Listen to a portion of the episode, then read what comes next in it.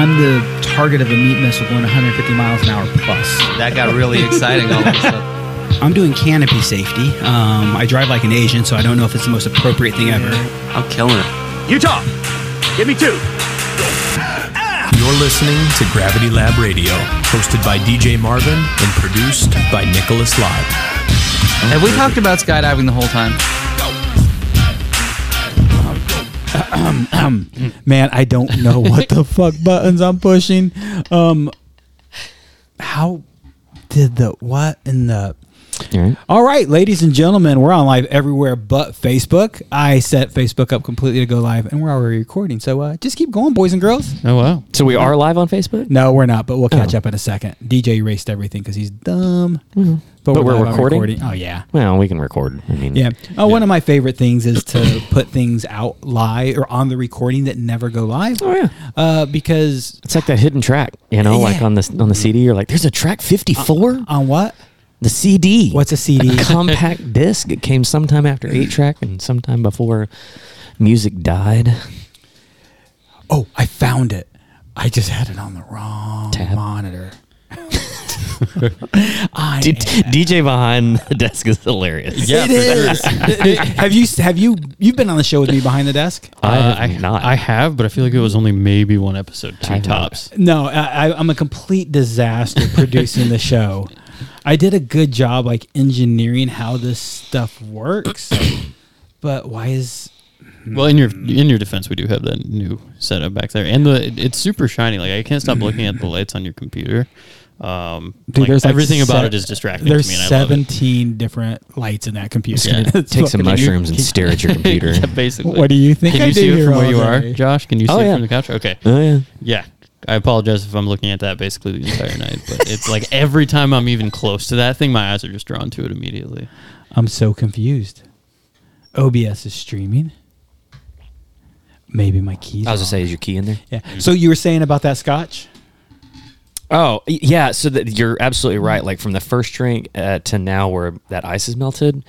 Oh yeah, I mean it's just there's there's oh, it's, there's no bite. There's no it's super smooth, but you can definitely tell the you can definitely like it's just got that rum kind of um, kind Finish? of flavor on. Yeah, yeah, yeah, yeah, Yeah. yeah. Rum kind of flavor on the back end. You know, it's just Yeah. because I, I do drink some rum, from, and most of the time it's dark, it's spiced. Have you always like been into like flavors and foods and stuff, and now like transferring over into alcohol, it's a little more like intuitive, or Oof. Uh, yeah, to a certain extent, I guess. Um, you know, there's there's. I'm not a big. I'm a I'm a vodka drinker, so you know you really don't have a whole lot of flavors. It's just kind of what's better and what's not. You know. Yeah. Um, but wines, you definitely have you know have some flavors and and uh, and trying more and more wines, I can definitely tell. Oh, this has this, or this has a little more spice. Or I mean, I'm not, I'm not one of those guys who be like, oh, I've got notes of raspberry, you know. but, but I can tell, like, you know, like there's definitely like, oh man, you know, I, I was at a winery this weekend. We went and uh, went to a bunch of wine tasting rooms out in Georgetown, and and it was so funny. I remember drinking a couple different wines, and one like I could only taste it on the back of my tongue. Like that, was, it was like, oh, this is weird because those are the flavors you know it had, and then the next wine was only on the front of my tongue, and it was just weird. And I'm like, this is this is a cool experience, but but yeah, so um, but no, it, absolutely. I, I, well, and I think it just takes you know drinking better quality stuff to really you know it's like oh it tastes like burning you know like, know. Pain. so yeah like mm, it tastes like burning you know now you're actually like oh I can actually you know it's like putting hot sauce on something like like oh it just tastes spicy you know like the mm-hmm. heat but now you can actually be like oh I can enjoy the flavors yeah Yeah. I think that's a good way to put it so Yeah, definitely. It, it makes total sense, and it's something that I would like to be a little bit more open to because I feel like I'm now getting into that territory where alcohol is not something to just like let loose and go hard on the weekends with your friends. It's more of an experience type thing. pounding freaking exactly. yeah. Jaeger and Red Bull Yeah, for sure. So I, I feel like if I open myself up to that a little bit more, I'll be able to to experience that. But I'm I'm just on the edge of it because Sure. like I feel like I don't have a very sensitive palate. Like I'm not the kind of guy who can take a bite of food and be like, "Oh, is that cumin or whatever?" It is. You know, like I'm just it's still food to me. There's still just flavors. And if it's strong, I notice it. But other than that, it's just I think like, yeah and I think that's just experience man Yeah, you know for sure. So that would be an interesting thing, like kind of training yourself to pick up on Mm-hmm. that kind of stuff.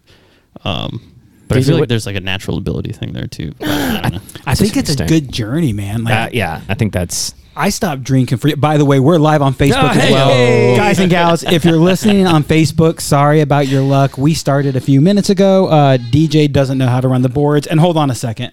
Look, there we go. I'm on the boards tonight. So congratulations. The internet part is fucked up. Um, we have some recorded live. What's up, Miss Ivy? How are you doing? Go fix your car. Um, poor girl's car broke down. So oh, no. Oh, no. it sounds like she's got it under control. Everything's going good, but I'm still gonna tease her. Um, uh, yeah, so we've already talked a little bit about it, but tonight we're doing Ask Us Anything. Uh, just a little bit of a juggle getting some guests lined up. And uh, I mean, just doing the boys was a lot of fun. Ask Us Anything is something we haven't done in quite a while, and, and Josh suggested it. And we already have a good handle or a good uh, number of questions queued up. I'll tell you, I think enough that we don't need any more questions. But I if will you take all ask we can them- get. Yep. But yeah, if you ask them, uh, if you're watching live and you ask them live, I will prioritize those over the ones we have queued up. Absolutely. Um, because thanks for joining us. Thank you for taking the time. So y'all, how you doing, girl? Oi, daddy. if you're if you're not watching, I'm just doing all that to a camera to make it weirder. so yeah, man. Um, Scotch for me was was uh, I stopped drinking for many years. Um, needed to stop a lot of of, of alcohol and drug abuse. Um, and I just needed to, to get straight in my head couldn't really drink and drinking was something I, I will I, I do most things in excess you've you've seen me nerd out on things Alex so you know it Yeah, for sure. Anything, like, anything yeah. worth doing is worth overdoing. yeah yeah so. we, we're planning a little friendly getaway as a group of friends and DJ went and booked something stupid I mean Yeah. it, it's it's but it's overkill but it's fun so oh, I'm looking forward to it. Overkill's Oh, underrated. Yeah, we're, we're doing a D&D getaway retreat. Oh so, yeah, we're shutting down LB Altimeters US so all the nerds can go play D&D. think I'm joking. um, the uh, uh, uh, So Val and I, you know the speakeasy we go to every so Mm-hmm. often. We uh, we were sitting at the bar. This is back when we knew the manager of the speakeasy. I'm like, yo, Robert, Dan drank in years. I'm interested in drinking again. And he helped work my, his, our way up and down the bar he also would make they make craft cocktails there. I think you've eaten them. Oh, yeah. Yep. They make some killer craft cocktails there. And he would like guinea pig on Val and I. He would make them, and we only have to have a drink. He doesn't like don't drink the whole thing, just take a sip. So sitting at the bar was an experience. But he, we, I would drink. He would ask me what I do and don't like, and over time he would start naming the things that I would tell him. It's like, cool, we call that, or that is, or you would think this is, or that's because. Um, so Alex, it really is not something I understand. Um, and then they teach you how to taste. Like so, you taste with your nose as well as your mouth. So like a good Scotch, take a good sniff, and then take a breath. Your first sniff was just getting alcohol. That's all you were smelling. You were smelling booze. take a second sip, and now you're get, starting to get the true notes, the true flavors because you have a cleaned out palate and you're used to what's coming on. And then take the third whiff because the second real whiff is really going to get you the notes, and the first whiff was just a discard. Um, when you drink it, when you get in your mouth wine, you've heard this in wine. When when you sip it, you sip it with air. You take air in and you let it do that on the back of your tongue. Yeah, yeah. aerate on the back of your tongue. Um, that's where it is. Chew. Uh, when when when uh, food gets on your tongue, depending on what it is, tart, bitter, sweet, whatever. Chew when food sit on certain parts of your tongue if you want to experience that flavor better. And with a lot of scotches and whiskeys, when they hit the back of your tongue, and it's typically the finish that destroys us all, that's when you start chewing and literally masticate. Literally, no, Josh, stop doing that on my couch. masticate like you're chewing, and, and it, it really changes how you experience flavor.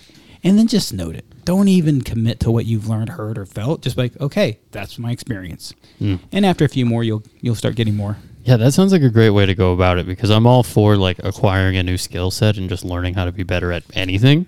So if I think if I approach it in that way, it could be fun. Yeah.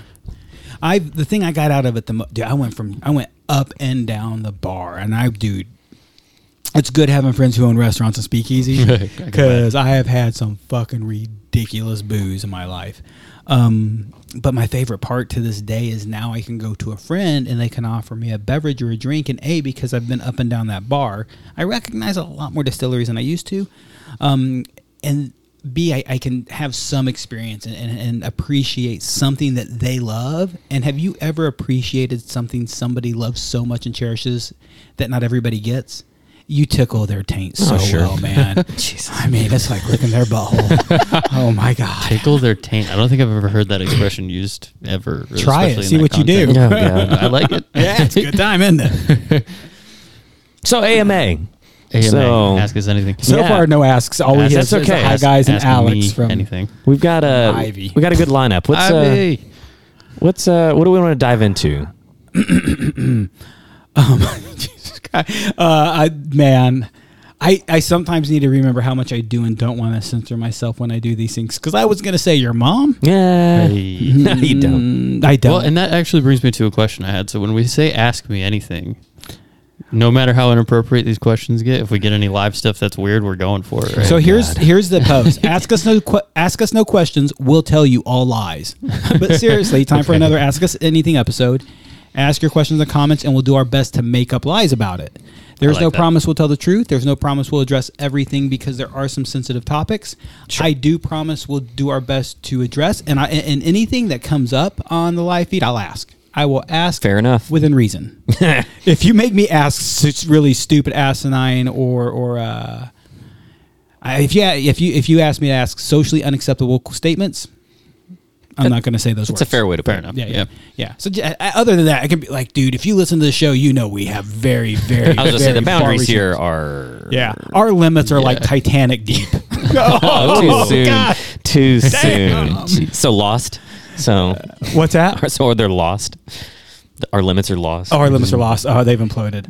Um, what do you know about this, Alex? I do. Uh, Not a whole lot. I haven't really been keeping up with it a whole bunch, but I know like, you know, the general outline. Yeah.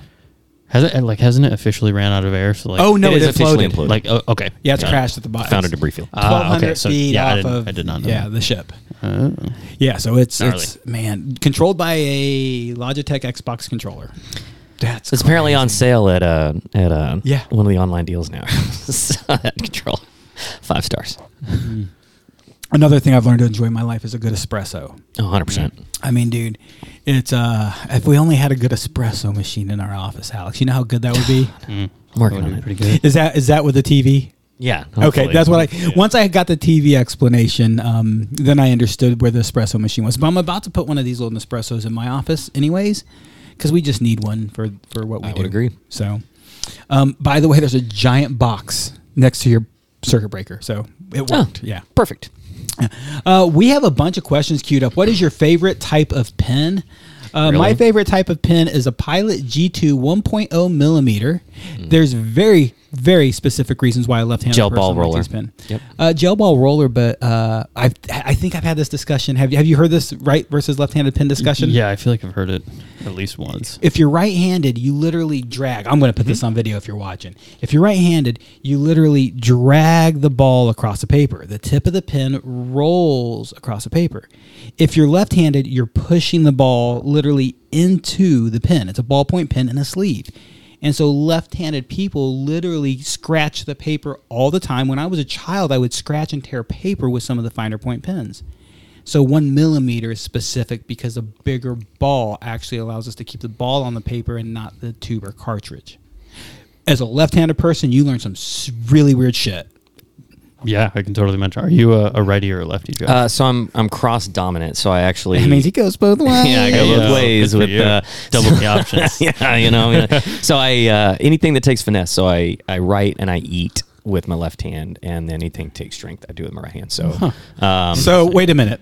Is masturbating strength or finesse? I guess it depends on the where you're going. mood. Yeah, you know. it's like you're a blonde you or a redhead have more the tonight. options. stranger or the strangler, you know. So. both both is the redhead. One's a Yeah. brunette. One's a Oh, blonde.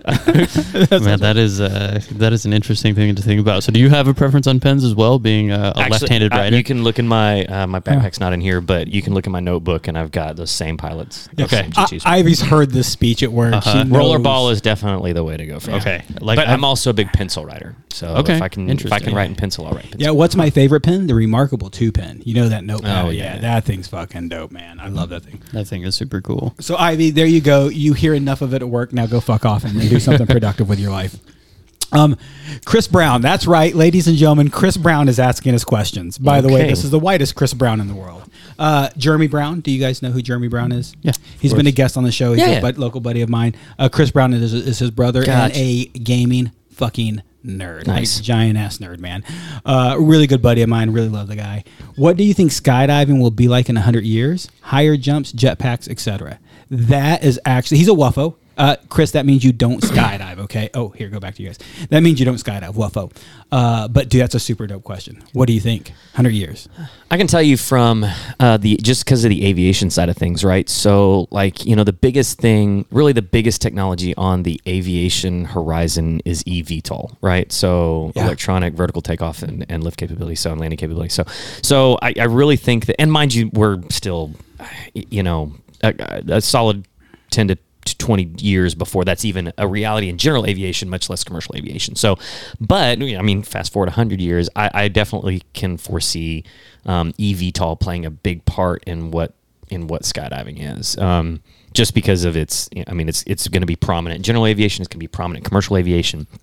So you just look at kind of the trend in that side, and then and then that means you know that y- you may be able to jump on an eVTOL at a at a at a at a drop zone that, that carries four people up or carries five people up, and it's just it can just run, you know, and and basically.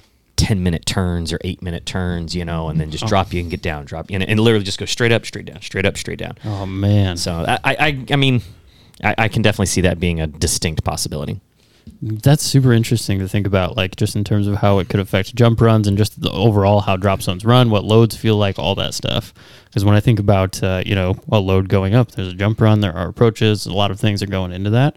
So when you just add straight up, straight down, and take away all that other stuff, it just it kind of throws me for a loop. Yeah, I, it, I mean, and I could definitely see it in in especially the the autonomy of it, right? The unmanned side of it. You know, I, I can definitely see that more in uh, skydiving than you could in you know some of the you know passenger transport uh, sides of aviation, just because it's a little it's a little Yeah. bit more of the wild west in skydiving. Do you think the skydiving industry would be early or late to adopt that kind of thing? Like, oh, we're going to test it on the skydivers, or we're going to test it wherever else, wherever there's more need for that kind of thing, and then eventually it makes its way into the skydiving Late. market. Late.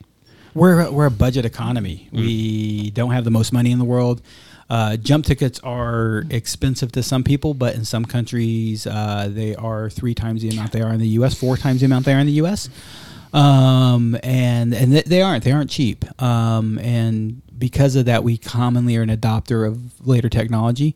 Uh, you don't see many new twin otters on drop zones, True. and part of it was because they stopped making them. I was say they don't make twin otters. No, they do. They started making them again years a few they? years ago. I didn't know. Uh, but fact is, is you're still not seeing many new twin otters on drop zones. You don't see many newer caravans on DZs. Um, you do see operators who get lucky and get great deals on new planes, on newer planes. Um, Steve Boyd, Larry Hill are both fine examples of men who've been able to sit and watch, and, and they have a pulse on the market of aircraft, so they buy up good deals when they can. But for, for the most part, our air, our our uh, our gear in general has always been surplus. Whether it's uh, skydiving gear or our, our skydiving equipment, excuse me, started as military surplus gear. We were jumping old military Yeah. bullshit. Good, good point. So I think because of economy and economy being, uh, we are already in a, an expensive sport because of a small community.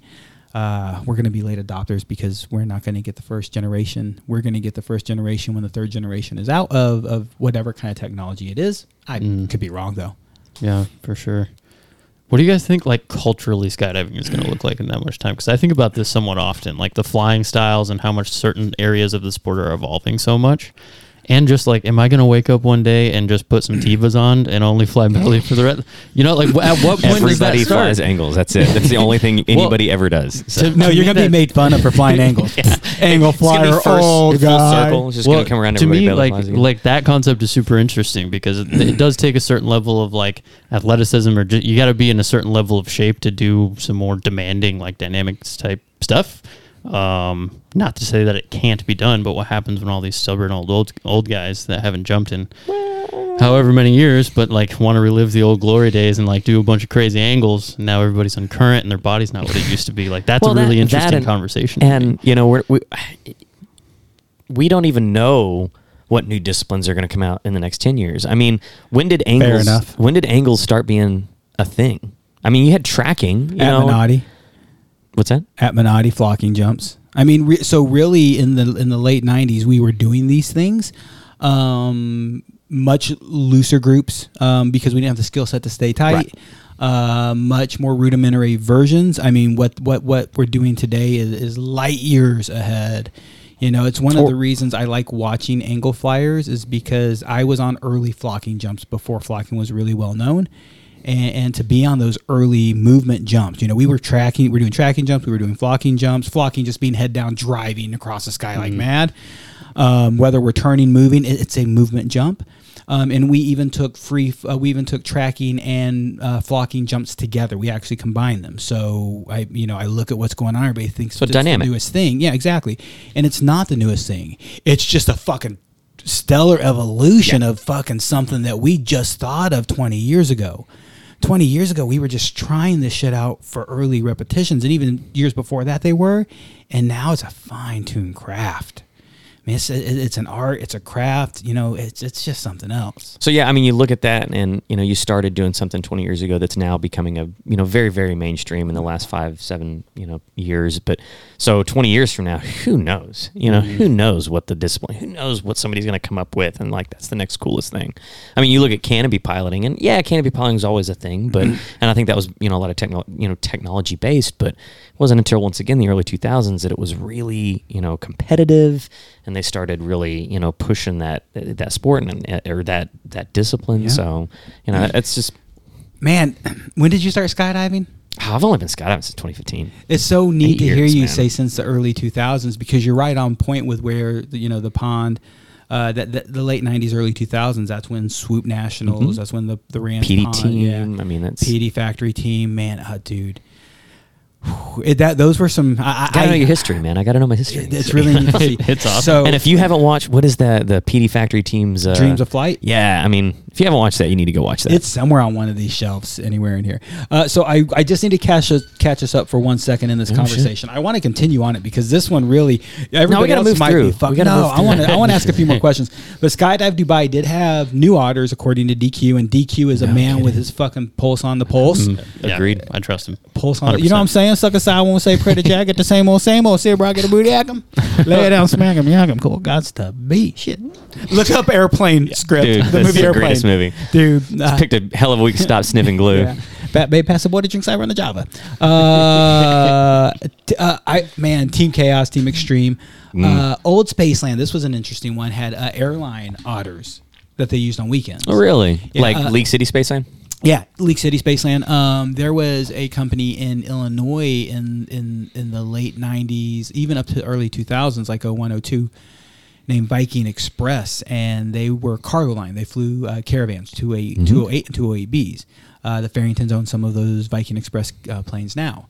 And they flew cargo during the week and self unloading cargo with attitude on weekends. hilarious Have you never heard that? Or No, no, no. I, I no, I, I've absolutely heard that going flying and, and being the self unloading cargo, but the fact that they were doing both. Oh, yeah. like, like Friday, you're just frantically out, you know, taking out seats and everything else, or nets and, and throwing in pads, and Yeah. and then Sunday Sunday night you're doing the same thing. Like, oh, I gotta get the nets back in and everything else. The It's thing hilarious. is, is I don't see it happening the way you're describing. I see it happening Saturday morning. And all the jumpers You're are getting together, stripping the plane. You're probably right. Saturday Yeah. evening, probably Monday morning. operators putting it back together. But as a gener- generality, the, the community probably did it because the, the since community back then was different. It was all club based. You know, it was all club based, and and you had to show up to go and to jump, and enough people had to show up to to get the plane up, and and from from from my understanding, it was very different than it is today.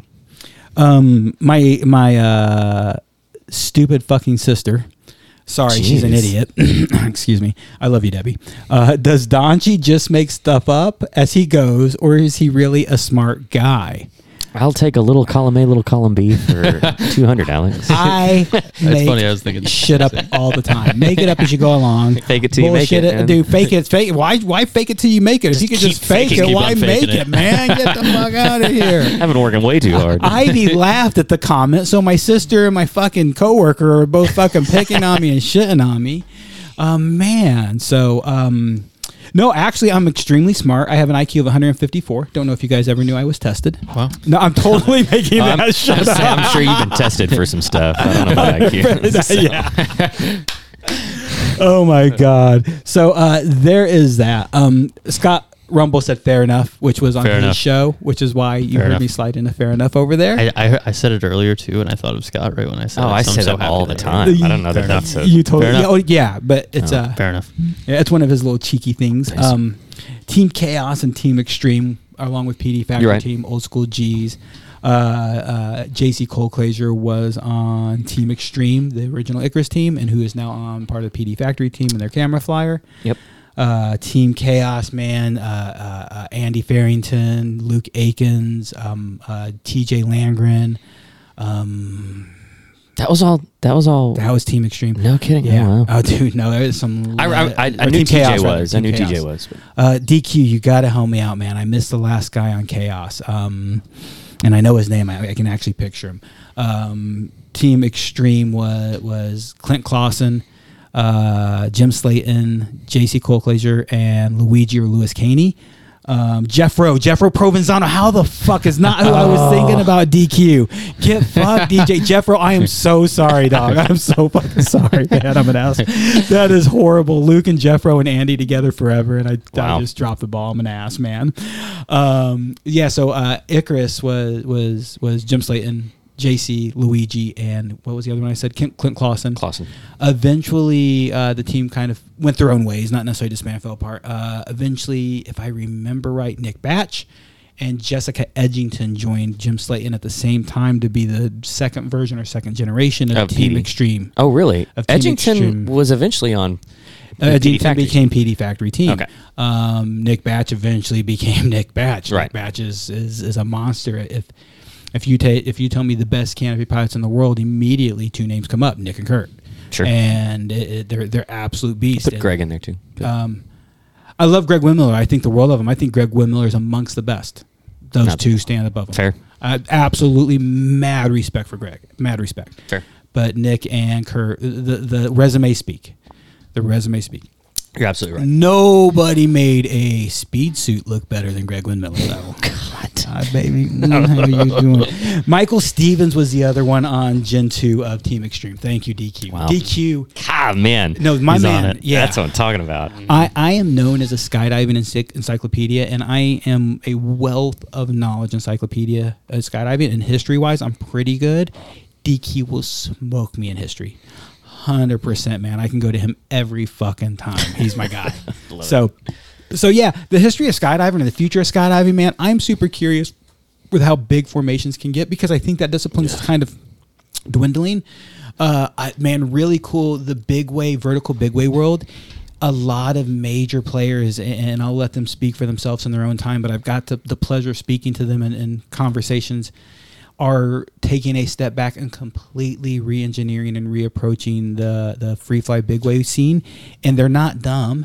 They are completely re-engineering it through belly flying um, and and it's something that there's differences, there's variances, and it had to evolve differently. But at the same time, did you evolve too far and need to go back to your roots? Uh, there's going to be a nice uh, uh, event in Germany in a couple months. Uh, e Skydiving or E Records is, is the organizer. Uh, um, a guy named Steve Braff is one of the organizers. I know uh, Matt Fry will be one of the guys Nice. in attendance and one of the organizers for this event. Uh, and they're looking at re-engineering it from the base out. Um, it- it's cool. So with the thoughts and engineering, with the safety innovations, like dude, you ever play Apex? You ever play any of these first-person? I haven't. Yeah. I've seen some clips and stuff, but I haven't played But you play any of these uh, first-person shooters, and not Apex. What's what's? Um, but man, you land without parachutes, or you land at the last second. You flare with a jetpack, and you touch the ground safe. I can't think of the game I'm thinking of right now. Like Fortnite? Uh, no, not Fortnite. Fortnite, you land a fucking umbrella. Um, uh, it's it's one of many choices. I, unfortunately, Chris Brown, that gaming nerd friend of mine, we play a little bit of Fortnite together. Nice. I would like to say I have a top 1.4 percent win rate. Wow. I rank in the top 1.4 percent uh, of Fortnite players in win rate. Just saying. Wow. Um, Okay. I started playing Fortnite very recently. I play Fortnite with a bunch of fucking sweaty ass demons who get me a lot of wins. So I'm new to Fortnite, but play battle royales and I'm pretty decent at them. Mm-hmm. So I have a high win rate because I play with a team who fucking plays together. So I'm not good. I just fucking I'm in a backpack taking a ride. I'm like a They just let you backwards. tag along. I'm in Chris's baby Bjorn. He wears it backwards, and I'm shooting pistols out the side, Sounds a good time. yelling chaos things.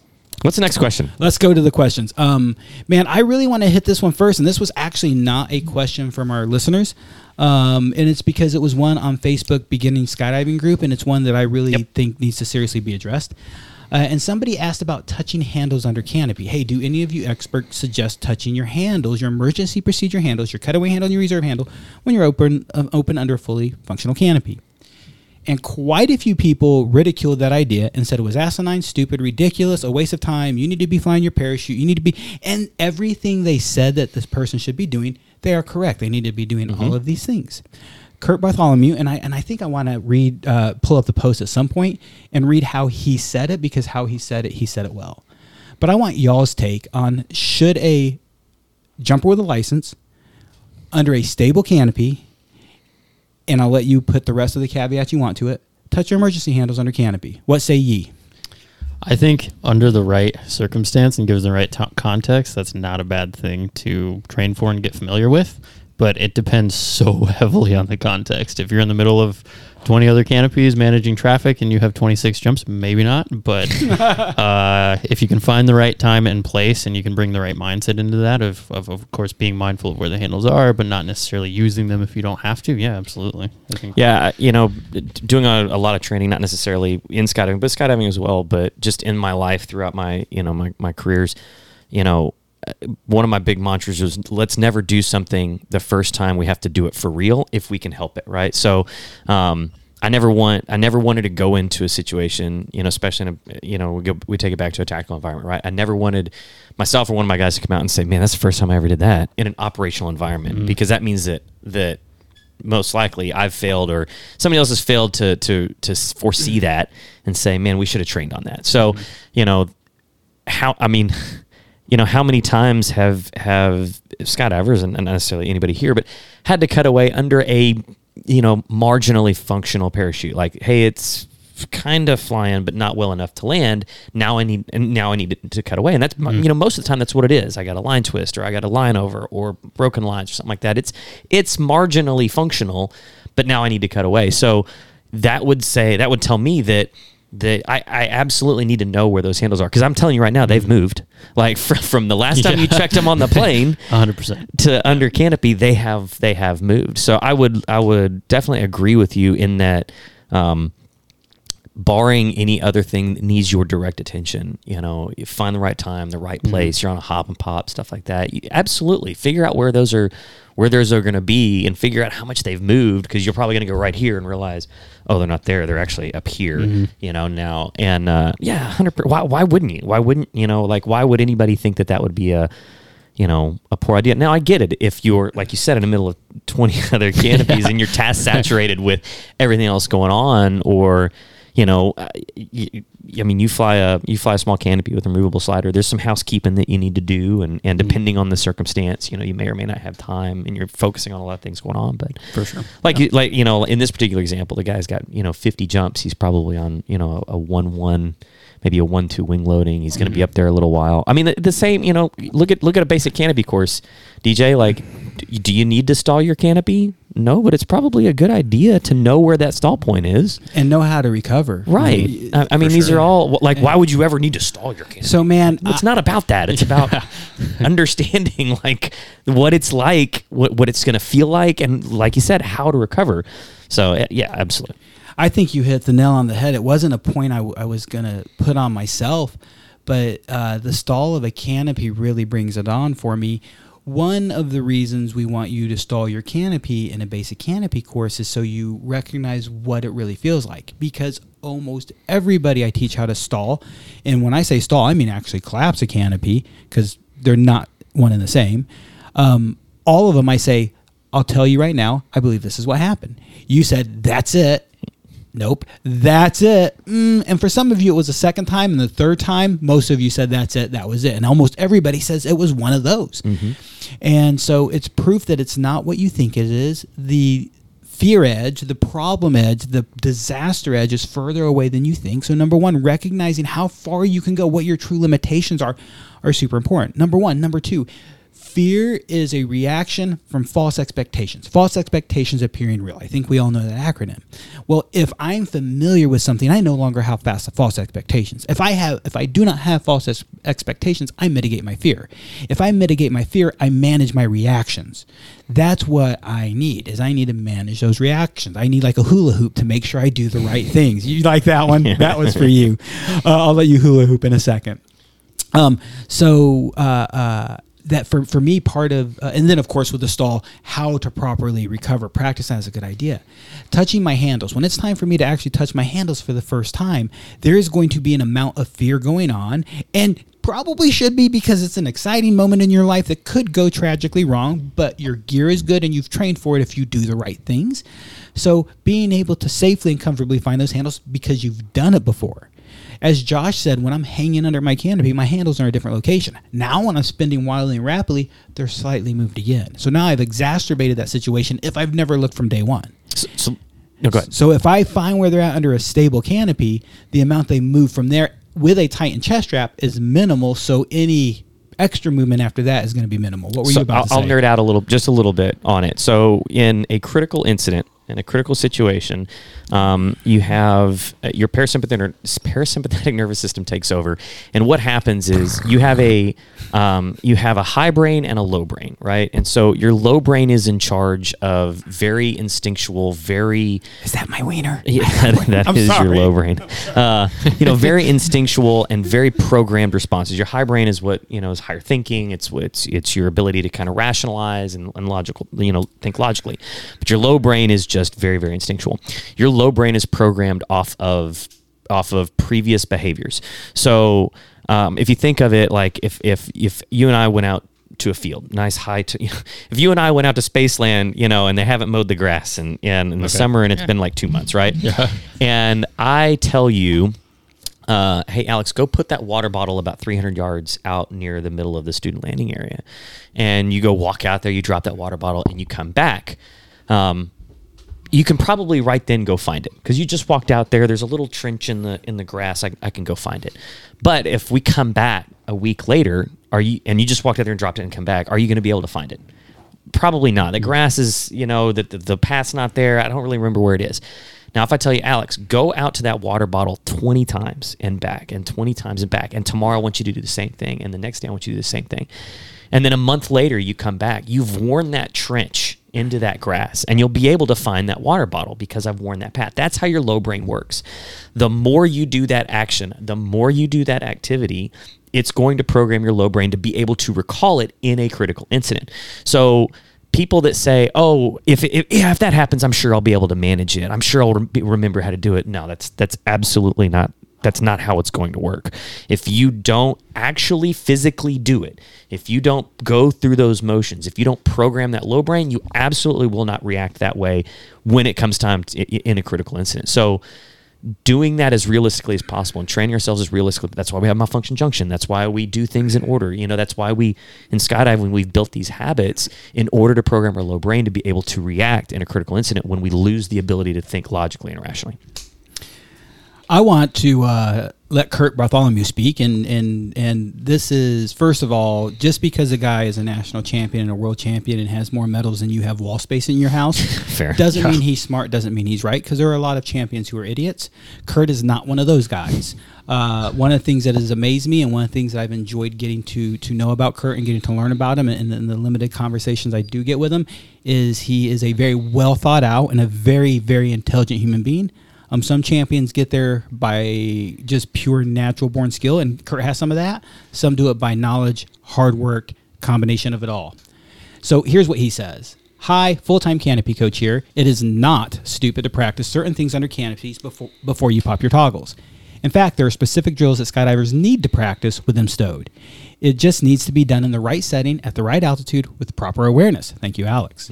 Your AFF instructor gave you great advice while you're in AFF once you get uh, some experience under your belt, some of that stuff changes because you have some awareness and a whole list of other reasons. I want to read another one of his comments because he's got two that, that encapsulate it or encapsulate some of my thoughts. But I like to tell people when they learn to skydive.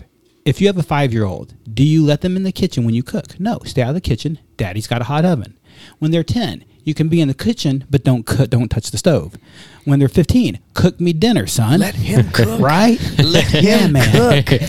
For sure, guys and gals, we need to remember as AFF students, we're giving them guidance as AFF. I love the STP program at Spaceland, um, not because I'm part of it. I became part of it because I love it. Uh, it stands for Skydiver Training Program. We're training you with skydiver mentalities because you're always going to be a student, and we don't want you to turn that switch off. And we're t- teaching you skills today that will always be relevant to you as a skydiver, and we're teaching you to evolve with those skills.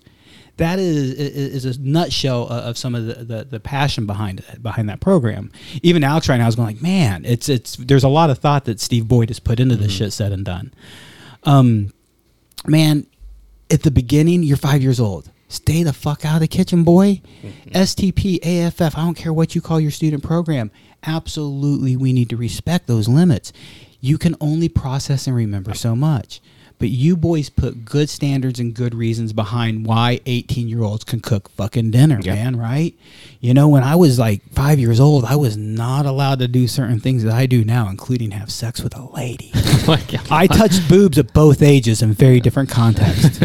Did you breastfeed when you were five? Uh, probably not. no, okay, no. just me. Just me. Sorry, Debbie. Think so. 27 now, and I'm still going. so Yes, no. probably at five. Let's go. um, here's his other statement. There, there might be others, but the two that stood out. Uh, some of you are forgetting that newer jumpers don't fall out of the sky like bricks under canopy. Finding your handles under canopy is a good thing to do. Doesn't need to be all the time, just every now and then, or if you're slightly uncurrent. Doing them before re- releasing your toggles is not stupid. Just be aware if you do so, uh, do so, do so. You need to be above your hard deck uh, for cutaway for cutting away. Sorry, having a hard time reading. Plus a little extra. In other words, he's saying be high enough and more. Anybody who's pushing your drills down to those altitudes, you don't need to push it to those limits. Push it to above those limits. Uh, when I tell people do uh, things that could collapse your canopy, be recovered by 2,500 feet. Not try before 2,500. Be recovered before your decision altitude. That's always your goal. We need to tell some skydivers to be open by 2,500 2,500 feet. we still need to tell some skydivers to be open by two grand. Yeah, saying I'm oh, just fucks, saying, man. for sure. Only. A shocking number. Right? Yeah, A shocking number. You know what's amazing to me? Not amazing. I'm not shocked, but what I, I, I love seeing is when the BSRs change. So the BSR was two. So sorry, Kurt. We'll get back to you, brother. The BSR. Sorry, I didn't mean to derail this conversation. No, fuck off. Uh, the, the the BSRs were uh, two thousand feet for deployment, and and the day I learned to skydive, if the BSR said minimum deployment altitude two thousand feet, that means it's the highest you pulled. That was just a way of life. That's that was the way it worked. Um, I will.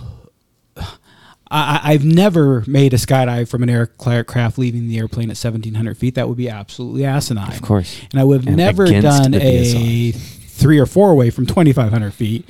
That would be not safe. Yeah. Um, I've done some really fun hop and pop uh, group exits. You ever do that, like launch a flower and Yeah, immediately sure. break it and just like. We'll do. I mean, being a, being a four way flyer, I've done. I can't, I've I've probably done twenty plus jumps under five grand with four other people. Yeah.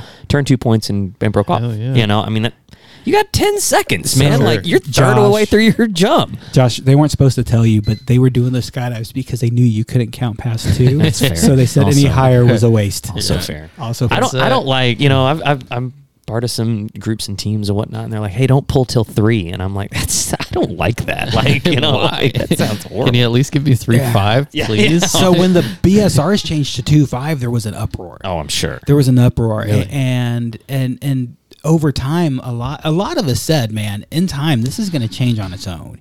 In time, the culture and the community is going to accept it." And the police were like, "Well," and- and technically, I'm a police officer. I was I was right. like, what I- the Sky Police? What yeah, the- yeah. Well, examiners, safe S&TAs people Gotcha. like that, people who actually are quote unquote obligated to uphold the standards. Got it. Um, the police are like, "Oh, how are we going to enforce this?" Blah blah blah. I'm like, man, if it's egregious, you talk to the person. If it's not egregious, you give it the five to ten years that it's going to take. your I was just saying, to you, adjust. you. I don't, want to use the term enforce the culture, but you embrace the culture, and the culture will change. Yeah, yeah. Most and definitely. it's one of my big big uh, favorite things is is I've not. A lot of people would be shocked to know this. I have not pushed for a lot of rules at Skydive Spaceland. Not a lot at all. I've pushed a lot for culture change. There, there are some procedures and policies at Spaceland that I've been a promoter of from the beginning. Uh, no turns over 90 degrees in the main landing area is something I promoted uh, for a while and was on the bandwagon of helping. And I don't like it. I think it's needed.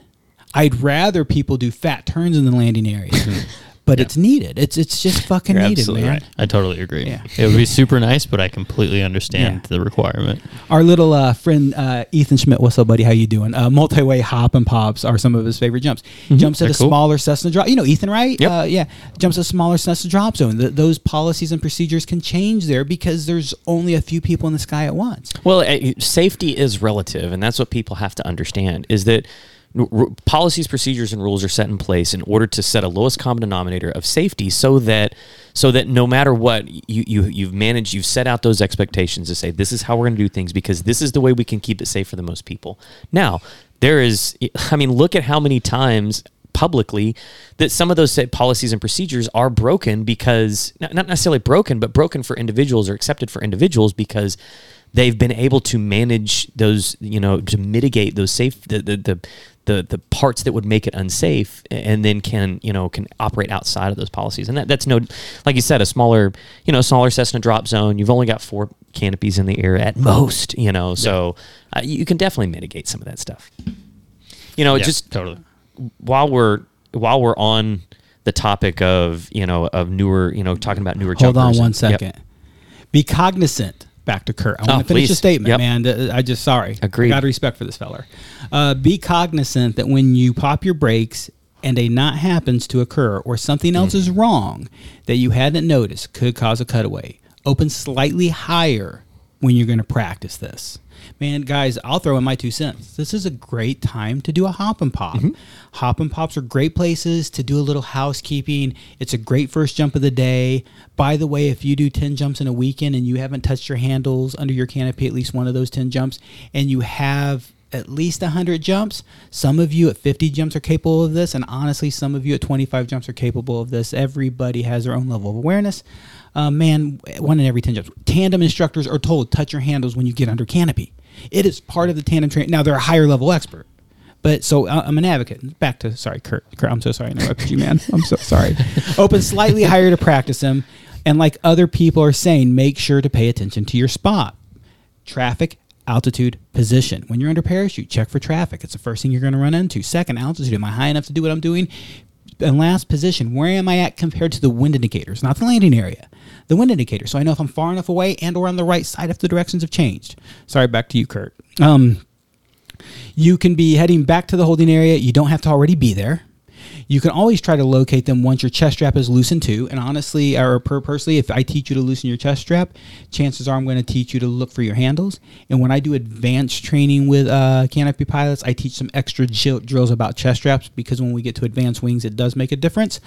Um, if you're at some of those advanced levels, please ask me. This is just one I would like to say for uh, discretional use. Um, most of you, I will teach you. Um, don't tell Nick he's kind of dumb. Um, because that can cause them to move in different slightly spots as well. Also have time to let go of your toggles under canopy to make sure you have and make sure you do at least a half flare when you grab them again to make sure they're clear. So make sure you clear your toggles. Uh, also remember you uh, would never cut away under a thousand feet for any reason. Uh, we call that the hard deck. Uh, you need to pull your reserve to get more fabric out. Um, beginners skydiving forum facebook is a train wreck of information i sit there with popcorn and chopsticks have you seen me eat popcorn with chopsticks in the office yet I have not. That's quite hilarious. I do. but it's not. It's a brilliant idea to keep your hands clean. dude though. we're on It is. keyboards and, and, and mouses all day right yeah. by the way i have a thousand coffee stirs so your coffee station has coffee Oh, stirs thank you. now I you're welcome that. man they're also my chopsticks for popcorn um, Mini Fuck. chop chop. Uh, chippy choppy chopstick. um, it's I not did that, I'd be racist. racist. Absolutely, you get it. You get it. You get it. Um, I totally forgot where we were at. Back to my scotch. Scotch, scotch, scotch. So Scotchy, scotchy, scotchy. so just to, to, to keep it moving, uh, in talking about the beginner skydive and the beginner skydive. Oh, forum hold as well. on. Beginner Skies Forum. Facebook is a train Yes. wreck. Check out the Beginner Skydivers Forum. Um, it is a phenomenal place to ask questions. It's a phenomenal place to get information. It is one of the most productive skydiving Facebook groups, Beginners Skydiver Forum. If you want to waste your time and completely melt your brain with toxic bullshit, US Fun Jumpers is phenomenal. I enjoy it for all the wrong reasons. And yes, if you know me, I do troll. I watch the whole time. I'm sitting there lurking and, and mocking and judging all of your unibrows. That's all I'm judging though is your unibrows, not your statements. So, so Manson asked, um, any tips or advice uh, concerning recurrency for jumpers that took the winter or a longer portion off? Um, and I think this is a really, I think, uh, especially some of the newer licensed, but you know, fifty to hundred jumps, you know, the, uh, Hi, Tommy Miller. they uh, they they they take a, a, you know they may have to take the winter off they may be you know coming back from injury or something like that and they get a little intimidated and a little um, uh, y- you know just uh, just kind of uh, yeah, you're just intimidated from coming back after a long break. So, you know, what what are some of the things? And and you know, Alex, since you're you're obviously there all the time and you're seeing this, and you you and and of course DJ with your experience, what are some of the things that those people can do to kind of alleviate uh, a lot of that apprehension and and kind of that unknown when they when they come back? Yeah, um, I know DJ will probably have some pretty good points on this too. Uh, I know personally, I've never taken a break that long. I have taken a couple of months off here and there, and for me, just physically getting back on the drop zone and like getting back into that groove helps out so much. Being able to watch a couple of loads, um, if you have friends there, you know, watching videos or uh, just getting in touch with those people again and kind of getting back into the swing of things. And then, of course, if you have any kinds of questions, concerns, anything you feel like you need to retrain on, it's a great time to do it, right? Like before you get on that airplane, like make sure that you have ever like every uh, mental box checked, you know. So Um, I, I know that there's, you know, depending on your license and depending on uh, the the time, you know, there's going to be some some mandates, some requirements of of of what you need to do to kind of to get back on the plane. But um, but but barring those, you know, and especially if even even if you're not a new jumper, even if you've taken a few months off due to an injury and you got 500 jumps, you're a D-licensed jumper, like look, your odds are you're, you're going to be getting out of the airplane and the skydive are not going to be the biggest issues. You're going to be able to fly just fine. You're not going to lose that much, um, you know, of your of your skill set a little bit.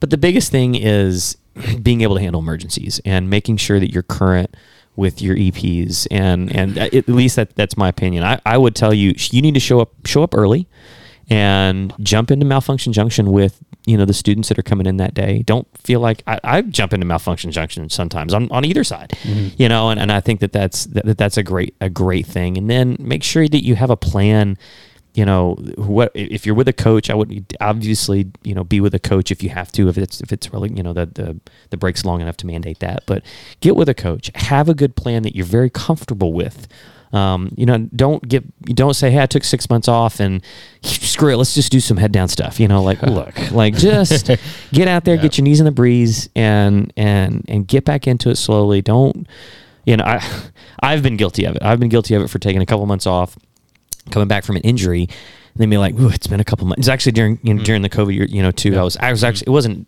that one was an injury. I was flying, and man, I just couldn't get a chance to make it out of the drop zone. It'd probably been three months, and I get out there.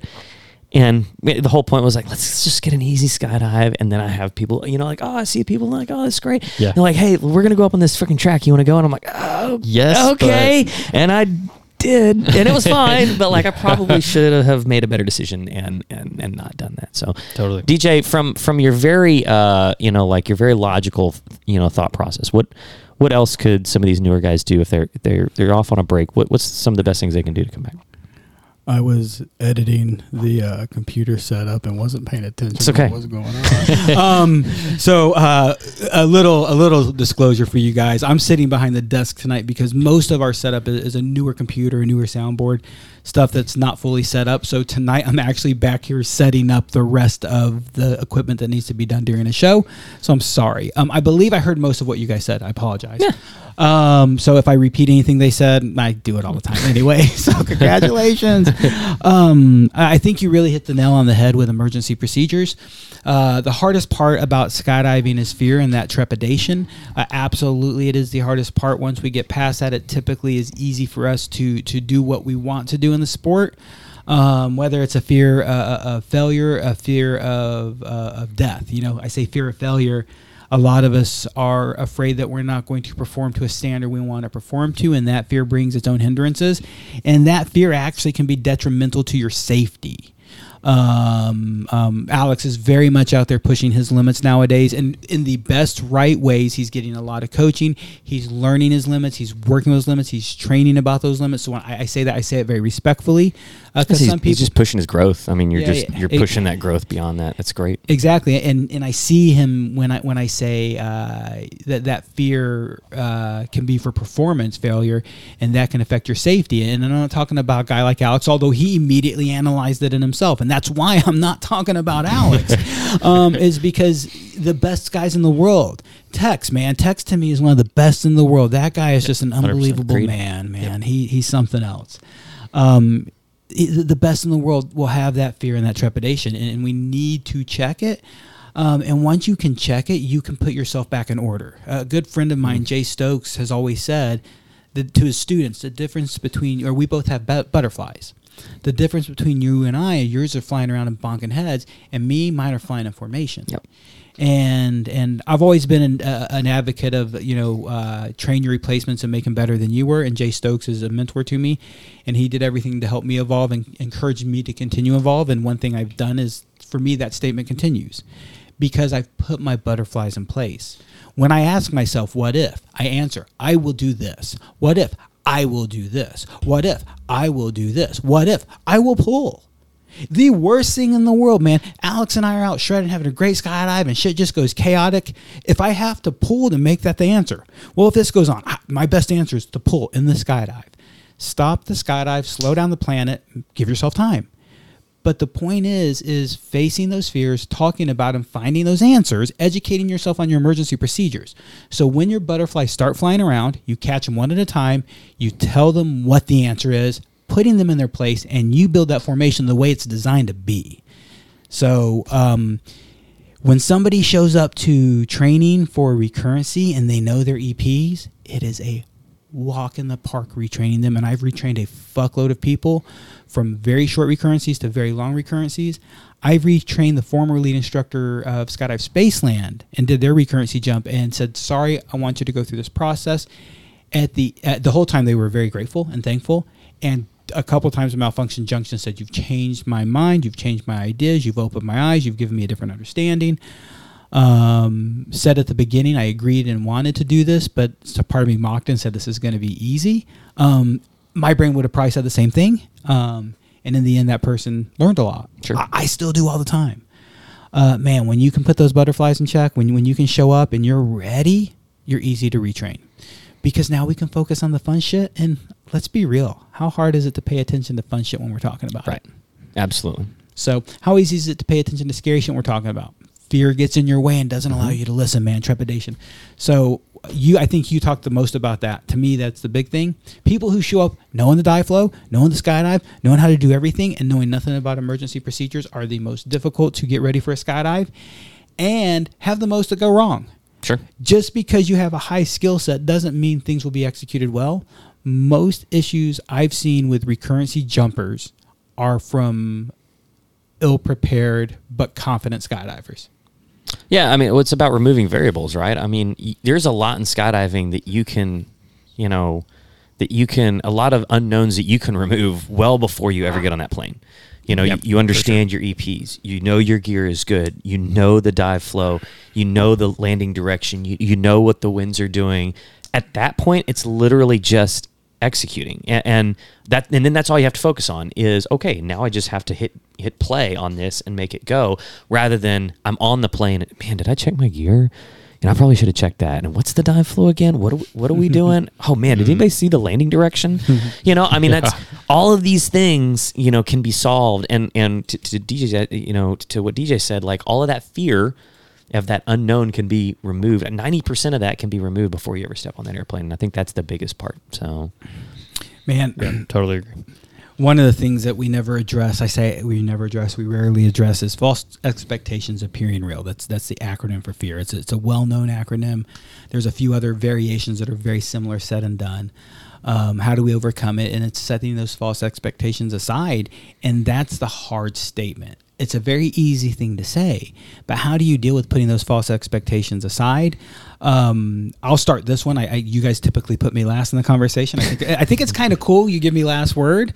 Um, it's because you know I have a lot to say. um, but it, it's uh, um, accepting the journey, man. Accepting I don't know this, and that's what makes us exciting. I love being forced into focused breathing. I'm a huge advocate for yoga breathing, and I don't care what version of yoga breathing you believe in, whether it's philosophical, religious, or scientific. Man, breathing is a huge help to the human body, aerating the mind, slowing down the heart rate, doing everything. And then I do believe in the emptying of the mind and the soul. Um, man, I love the journey of getting anxiety and getting anxiety. That whole PIA thing, you you watched me ramping up for PIA because Oh, yeah. you were ramping up for Shot Show. Shot show, yeah. And we were both on the same high, one week behind each other, but we both live off of it. We both are like squeeze like laser focus, squeeze Yeah. like laser focus, and get it done, man. So, I, I you know somebody and I cannot remember who said it and it's going to drive me nuts but you know one of the one of the things that's been bad around over the last few years is anything worth doing is worth sucking at you know and that is worth being bad at and and what that means is that if it's really worth doing then you're gonna be bad at it man like you're gonna suck at it you know and, and and that's okay and and skydiving is actually what really helped me uh kind of deal with that, you know, because I had a problem with, well, if, if I can't do it perfectly, I'm just not going to do it, you Yeah, know, like screw for it. Mm-hmm. It's, it's not for me if I can't be good at it. Yep. And it's like, dude, that's a horrible attitude to have, you know, like there's, you're, you're, you're not good at a lot. Let's be quite honest. Like I'm not good at a lot. So like, Uh-huh. but in order to get there, you have to start somewhere. And so, and, and, you know, like, like you said, DJ, like that anxiety of, of, of that, you know, kind of that, that, you know, not necessarily fear, but anxiety of getting better and not being good at it. And is, is great. Enjoying that journey. I can't tell you how many times I've heard, I've heard that enjoy the journey. And it's hard to, as, as a newer skydiver, it's really hard to kind of, you know, rationalize that and wrap your mind around what the hell does that mean? I'm just so frustrated I can't get front layouts in the Yep. tunnel. You know, like For sure. yeah, yeah, you know, but like, but then you look at it and you're like, man, all those little improvements and all those little things was so cool because you got to, you got to suck at it, and then some little thing happened. You know that's so minuscule and, and doesn't matter to anybody else, but it was so little. But then you're like, man, I, I sucked a little less. Yeah. You know, and that was such a big victory for me. But you get to do that all the time. You Yeah. know, and that's so cool to to have those little victories and these little shots of dopamine. You know, to help Most you through. You know, like, but yeah, Yeah, no, absolutely. You've been hitting the nail on the head, and I think the best part about that, and the sport taught me a lot of this as well. Um, that process doesn't stop. You can apply that to anything Yes. you want to go out and Yes. learn. And once you're okay with sucking and being the new guy, because I've I've had that like perfectionist mentality as well of like, okay, if I'm not going to be good at this thing, I don't want to do it. I don't want to feel that way personally, and I don't want people to see me sucking at this yes, thing. and that's the biggest problem is sure. I don't want to seem like I'm I'm I don't want to appear that I'm Yeah. that I'm bad. Yeah, like no one wants to look bad in front of their friends or people they don't know or just anyone in general.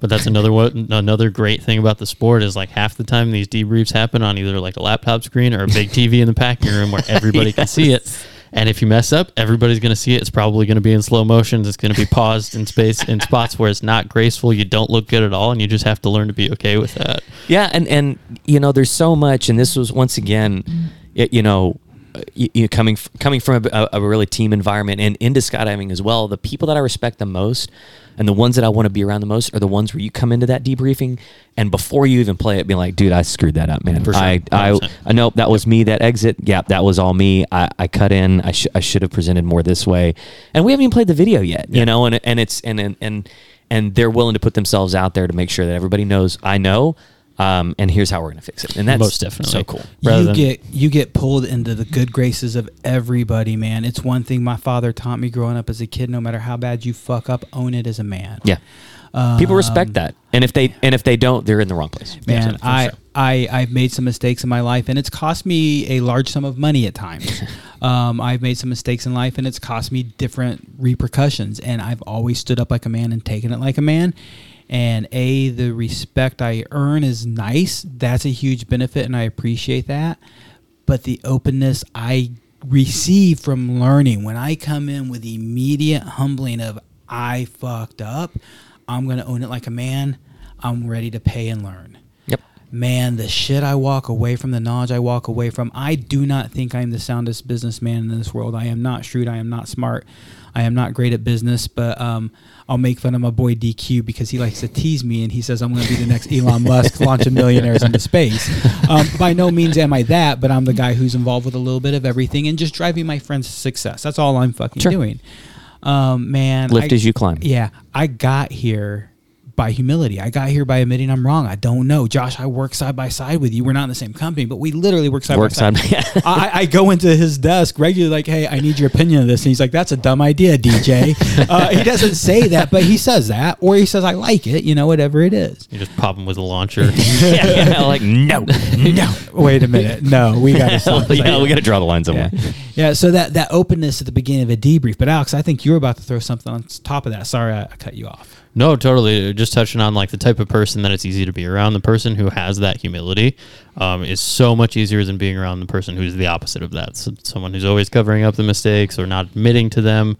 Everybody can kind of feel it. Yeah, when you can feel someone like covering that stuff up, it makes it so much more difficult to just embrace what's happening as a group or even just in close proximity Well, to somebody. And, and you know, I'm in the competitive environment a lot, and you don't have time. You don't have time to argue with somebody. Yeah, you don't have time. And I've been on teams with people that, um, unfortunately, are super defensive. You know, and they get defensive when you try to point something because they won't point it out, and and you try to point it out. And it's like, look, man, we're on we're on back to backs in 20s, man. We got to fix this right. I have three minutes to debrief, fix this, so we can go gear up. I don't have time to argue you know, with you and to point. I need people that are going to come in and say, "Look, I screwed that up. This is how I'm going to fix it. Let's go. Done." Yeah. Yeah, totally. Man, I want to move on to the next Yep. question, and this is actually a question I receive personally uh, from time to time. This is one of my biggest questions I receive as a coach. Uh, it's not phrased this way, but it is the question: uh, How do you overcome mental blocks? Mental blocks uh, come in all types. So if you're listening to this and you're scared, you have a mental block. If you're listening to this and you're flying advanced level shit, high level shit, and you can't get over a move, it's a mental block. If you are learning the next thing and you can't plant your first sit, if you can't get it, there is a mental block. Mental block is not necessarily a negative statement. It is what it is, and how we overcome it. I think Alex is, and I've been using you a lot lately, but I think you're in a, a great growth place to share.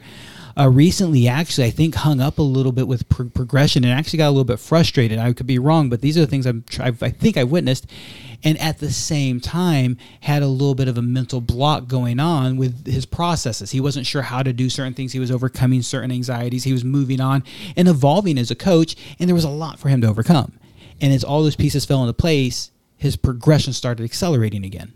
Is that a fair observation? Um, for the most part, I think Yeah. in terms of like the personal progression, I definitely hit a spot where I wasn't quite sure what step was next. So it, it definitely like there was a point where I just didn't know where to go, and finding good coaching was a great way to uh, open my eyes to all the things that I didn't Oh. know that I sucked at, but had to start working on. You know, Nice. um, We call that the red slice. The stuff I don't know, I don't know. Yeah, exactly. You know, like I got to make that red slice smaller. Yeah, most definitely. And then I think just in terms of like mental blocks as a whole, um, if it's any kind of like like fear or training thing, of course, just getting good training and like having the fundamentals down so you can just open your mind up and then focus on like okay what's actually causing this block. And for a lot of times um, for me it, it- a lot of it can just be a humility thing and just looking at like okay uh, let's at some point we can trace this back to the fundamentals and probably find something that i'm not as good as i thought i was at. So let's go back and retrain that thing. And then usually once you get back to that skill that you're getting hung up on it's a little bit easier to uh, to clean that thing up and sometimes just getting a change of pace and just not hitting the same nail on the head over and over and over again when it's not working like helps out a ton um, I think Yeah. I think that's I think I think you you, you you really said it there, and because I, I would say that if you ever reach a block in any kind of skill based you know anything, it's remove variables, master the fundamentals. Yeah. That's that's what you need to, to to work on. And you said it. You said you know mastering the fundamentals and then taking a step back to remove some of the variables. All right, how how can I really you know remove all that excess noise to focus on what is is really the what I think the issue is and and a lot of times mastering fundamentals we always used to talk. You know, people have heard maybe maybe outside the tactical where they don't, but we always used to term, man, that guy's high speed, and he's high speed, low drag. you know, you hear that thrown around a lot. That's my head. Yeah, I see. That's exactly right. That's So- all of our us. heads. Yeah. There's a lot of bald going on in here. So, sorry. so people would always, you know, I remember having an instructor ask, "What, what's your definition of high speed, low drag?" And he'd go around the go around the room, and people were like, "Oh, it's somebody that's badass, you know, somebody that's slick and can do all this other stuff." And he's like, "No."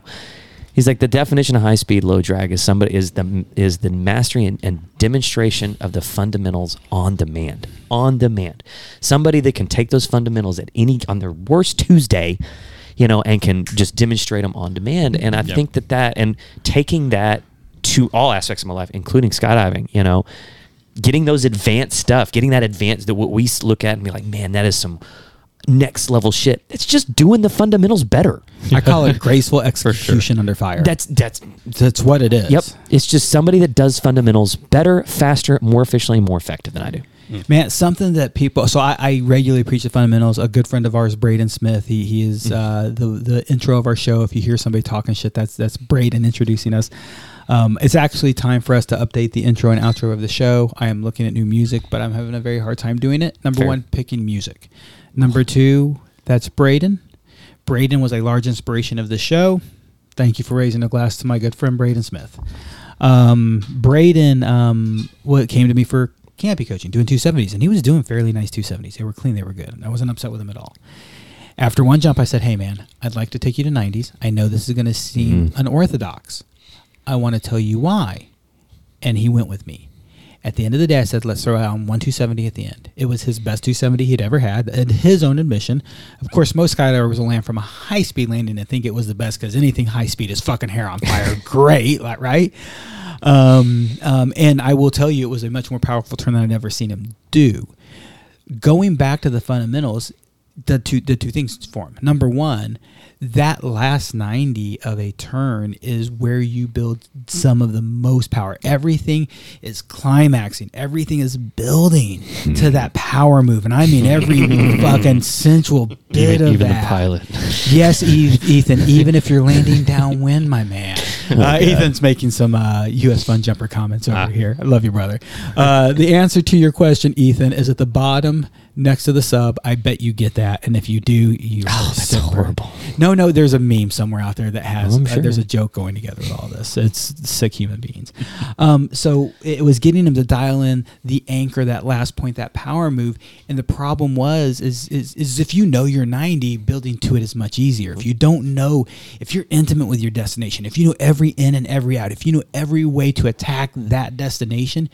Getting there is so much easier, and you can vary your route. And in a high performance turn, varying your route up high is much better for power management than it is down low. Um, but here's what we also really did for him. We took him back to a place that he should be comfortable. We took him back to a place that he should be confident. We took him back to a place he doesn't have to think. That boosts your confidence. Go do basic fundamental skydives that you shred at. Go do something that you're great at because A, those fundamentals are important to build on, and that's something Josh was just talking about. But what it does for that mental roadblock, that hiccup, that that pa- empowerment, you know, that success cycle. Success breeds confidence. Confidence breeds hmm. success. It, it- it's so powerful to empower yourself, and it's a good way. Is to go back and do dumb things. I recently started getting current again. I've recently gotten back into jumping, and if you're watching and you're paying attention, I'm doing small belly ways. Why? First of all, I want to jump with my wife, and that's been super enjoyable because I don't have very many jumps with Valerie. Um, I have more jumps with most people than I have with Valerie. It's very few people. I, I, you know, if you've done an AFF course with me, you've got more jumps with me than my wife wow. does. Wow. You do about 13 jumps to 15 jumps with me in an AFF Sure. course. I don't know if I have that many jumps with my wife. Wow, I didn't know that. Yeah. Yeah. Um, I might, I might be a liar, but um, you know, I've It's been a long time. I don't so have twenty it's over the years. Yeah, no, I don't. Have, I don't think I have twenty though. Uh, dude, she's always known me as a working skydiver. I've always been a working skydiver since she's been on the drop zone, Mm-hmm. and then she turned into a working skydiver when she's on the drop zone. We, we don't have time. It is it is what it is. Uh, but the other reason I'm doing it is I'm going back to my fundamentals. I'm going back to my, my foundations. I have some goals. I have some dreams. I have some ideas of what I want to try next. I'm not. I have zero goals or dreams of being a shredder. I'm not going to be Tex. I'm not going to be Alex DeGlopper. I mean, God, man, you're actually doing well for yourself, brother. Mad respect. Seems surprised. Yeah. It's a little You're way too surprised. You're actually doing it. yeah, yeah. I can't Well, believe it. I appreciate it. No, I mean, you, you're growing up, dude. Like you, you get this now. You will always be a brand new jumper to me. Totally. I, yeah. I you have students right now who are actually, and I say students, coaching students. You have people who Mm-hmm. are jumping with you who are doing really well, and you're kind of blown away because you still picture them as somebody who's getting their license. For sure. Yeah. And it's definitely put things in perspective on my end too of like I had to to kind of realize where I was at in the progression because there are plenty of times where I still feel like the same dude who rolled up in 2017, still scared of everybody who knew more than me, you know? So that's that's been a, a major uh, challenge mentally too of just ex- finding exactly where I can contribute and what my skill set objectively looks like. Well, Um, that's you know, and and and everybody you, they throw around imposter syndrome a lot, you know, and and I'm sure that that's that that's part of it. Like like you, you always see yourself at a different level too because of your humility, you know, because you're not one of those ego skydivers. Not and not that there's a whole lot of those, but you know, and that but that's that's in any part of life. Those those big egotistical guys that have a much and girls. I don't want to, you know, we're, I'm equal opportunity egotistical person, so you know that, that just have this much higher. Um, uh, you know, view of themselves than they actually are. But you were very humble about your skill and your ability, and I and I think that leads a little bit to the fact that sometimes you don't feel like, like, dude, you, you, you your your skill level is is you know way up there. So. Well, I, I really appreciate that. I can't uh, Like, like I, I, completely I'm- agree, but I, I, I totally Because- understand what yeah, you're saying, and that's a weird spot because when you're aware of the imposter syndrome thing too, it, it's it's it's weird. It doesn't make it any easier to deal It doesn't with. make it any. Nope. and again, when you stress the fundamentals so much, and when I had those experiences of, of okay, now I know what I suck at. I need to go back and do this stuff. Um, going back to the fundamentals is a super humbling experience, and if you keep yourself there, I think that's the best place to be because exactly what you were saying earlier. The people who are really good at this stuff can just do the fundamentals in their absolute sleep, you know. Yep, that's it. um, But yeah, going back to that mindset is super humbling, and I think it's, uh, I think it can be very beneficial. So do we want to? Let's. I think we need to get a little weird. Not I'm not down. weird, but like, uh, you know, like I want to. We've been way too serious on the show today. Uh, so I got a couple questions that can be quickly answered, but but I think that we need. I'm to, going to start with the first quick one because Tropical Space Camp is an interesting one this year. It's an angle and canopy flocking. Tropical Space Camp has become one of the premier. Our good boy, fucking uh, uh, uh, uh, uh, not Mumphy, uh, Chulo. Oh, Chulo. Chulo Yeah. is really the founder of Tropical Space Camp and a fundamental idea, and he did it with some friends, and it's turned into one of the unbelievable concepts. in Texas uh, lead, led the charge the whole way with them. Uh, it's it's unbelievable. This year they're going from just angle flying and angle flocking, and they're bringing in canopy flocking uh, with a great guy Matt Leonard or uh, Ted, yeah. if you ever watched the movie. Um, and uh, God, Andy Plisco, I believe his teammate is going to be joining him. Andy Plisco is an examiner and a massive canopy pilot. Uh, so super awesome. August. August 24th through 27th. Uh, Madison Varner, uh, Danielle, I think asked that question, but I'm just going to answer course. Maddie. so Maddie, man, Madison is growing up, dude. You know, she's a friend of ours. She tags us on the show. She tags us with what she does, and Maddie. Thank you for including us as part of your life. It really is kind of weird. I, I got to be honest with you to have so a young cool. teenage girl uh, like following your lives. Um, but it is an honor to watch you grow up because you are a unique individual. And, cool. and please Yeah. keep that humility you have, and please keep that that work ethic you have. You will continue to be an amazing person. Uh, so yeah, Varner's there. It is. You have one. So th- I think this is a this is a question that probably a lot of people ask. A lot of people have, but no one will ask. Everyone's afraid to ask. So Melissa, you are so courageous for for putting yourself out there to ask this oh, question that yeah. everybody wants to know. Melissa asks, the donuts from the tandem area that are supposed to be for staff. At what hour of the day does it become morally and socially acceptable for non-staff to eat them? I, I, I would like Alex courageous. to ask the answer that question Yeah. first because you As are the most staff of Yes. us. Oh man, that's that's a really tough one to answer because to me, I don't know if th- I don't know if that that time exists. You know, it is for the staff, but I, I guess I guess when it's hot out, that time changes as well because the donuts are going through that spoiling process. Ah, that just means they're warm all day. True. Yeah. So I would say I don't know afternoon for sure. Like no time before noon or one o'clock. Should that be uh, on limits for for non-staff members? So Josh? let's, let's say like two thirty, three o'clock. That's when I start warming up to the idea. Josh? Yeah, absolutely. Uh, You know, like because I know some staff eat those for breakfast, and then some staff are just trying to feed themselves throughout the day. You For know, sure. I mean, it's back to back on tandems and, and and AFF, and so like even through that kind of lunch, you know, like if they Mm-hmm. need some sustenance and that's just what they can get their hands on, I want to let them. I want to let them do that. So I would, Yeah. I would absolutely agree. Like, look, mid afternoon. You've had your breakfast, you had your lunch, you've had your mid afternoon snack. If it's still there, yeah, fair game. Yeah. First of all, staff, if you clean up after yourselves, people will stop coming to get your fucking donuts. Because I agree with the time frames you guys have given. Number one. Number two, I go about 10 or 11 o'clock. I feel like I'm an odd, weird. I, I, I, I don't. Staff, non-staff, Yeah, I kind of right. kinda- Like I'm yeah. just I'm I, I fit in a weird place, and at this point I know it's do. gone. And I'm usually eating one of the last couple donuts, and there's empty boxes. And if y'all would just throw your empty boxes away and consolidate your donuts in one box, I guarantee less people would show up because they don't think there's a lot of donuts there. It's the appearance of a lot of donuts that makes them come and they open the box and they see all the donuts have been eaten and then they go, "Oh, no big deal, then I can have one." But if there's only one box, even if there's only the same small amount with one box, the percentage of donuts left is still small. So it creates the urgency It is a it dude, creates this is, the demand, This is basic supply. marketing. You know this shit, dude. This is our lives, man. Holy shit. Um, so a Artificial shortage. I would put, I, yeah, I would put on the staff to clean up after your fucking selves. I'm just saying. Number two, I agree with your time. And number three, some of us are an exception to the rule. And I, and staff, I if you think shit. I'm getting into your donuts at 10, 11 o'clock at, in, the, in the morning and that's wrong, you know what? I don't care. Until Nick or Steven stops me, then I'll, I'll stop. Sorry for you. I think do you, uh, ten or eleven o'clock for me is fair. Uh, am, I, I thi- am I feeling un, am I feeling I think- falsely entitled? Uh, No, I think 10 or 11 is fair because you have the first wave come through at what 7:30, 8 o'clock, and that's when like the people who want donuts have already gotten donuts by. Yeah. that time for sure. and, and I'm I'm technically support staff. I really am staff to an extent. And the support staff, I can come when I want, go when I want, do what I want. I'm not bound to the DZ to I some want. obligation. I do what I want. what I want. Whatever. You can't tell me what to do. Whatever. I'm You're not my real parachute. Um, so so I, I, I get some title privilege to it.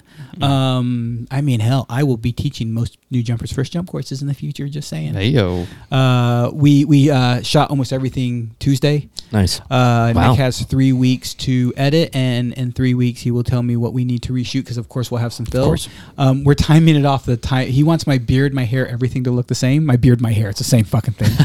You gotta have um, like a continuity guy that makes yeah, sure yeah. He everything's doesn't the want same. my. Well, Like he's like measuring the have the same barber. So I'm like, well, dude, I got Yep. my my beard cut a week ago. It was cool. Then in four weeks, so three weeks, I'm like, all right. There's a reason that in all my videos I wear one of two shirts, so I don't have to think about what I was wearing in the last Yeah. one. Well, like it's either one. of So them. you know it's which LB shirt I wore. But Yep. now the hat I wore has a white patch on it. You know the the Texas Ranch Road hat I've been Mhm. wearing. It's got a white. I can't wear it Love now that. because it's gonna get dirty. Yep. So my fucking like hipster in the know, s- sneaky cheeky, do you know Wimberley hat? uh, I can't wear. I can't wear a hat that I actually really like. So because it's got to be clean Three for weeks, Nick. that's right. Bummer. Yeah, that's right, motherfucker. Um, what's the next cheeky weird There- thing? Uh, w- w- we can go really cheeky weird. Hold on. Um, I mean, we could indulge Angulo.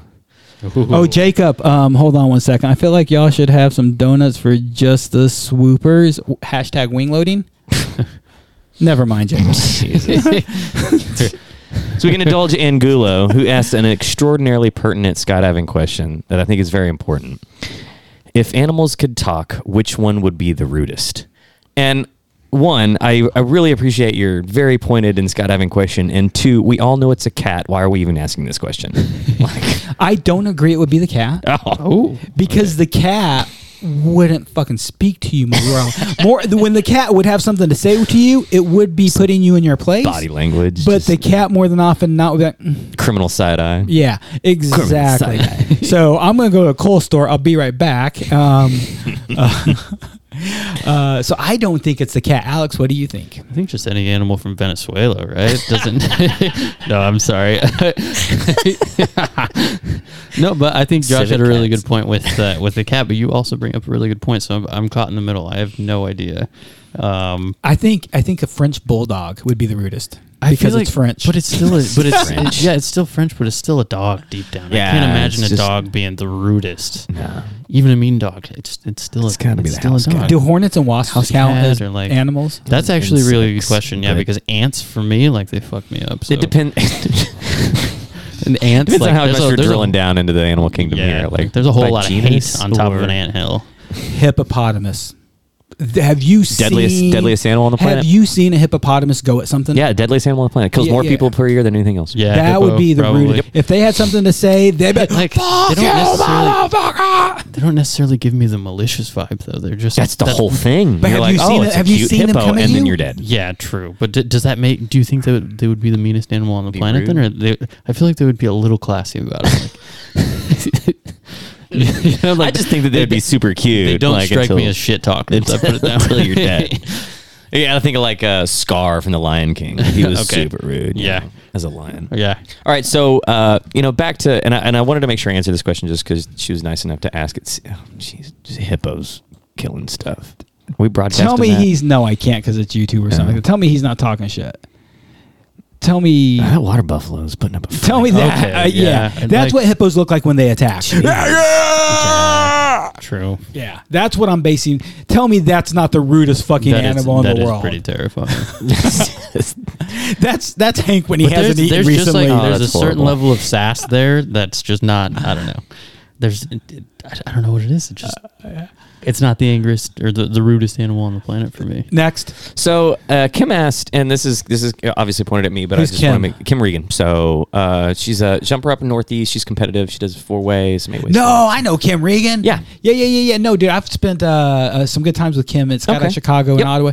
Uh, her and Val competed. Her and Val, excuse me, medaled in eight way together. Oh, see, there you go. Wait a minute, hold on. Kim Regan? That might be a different Kim.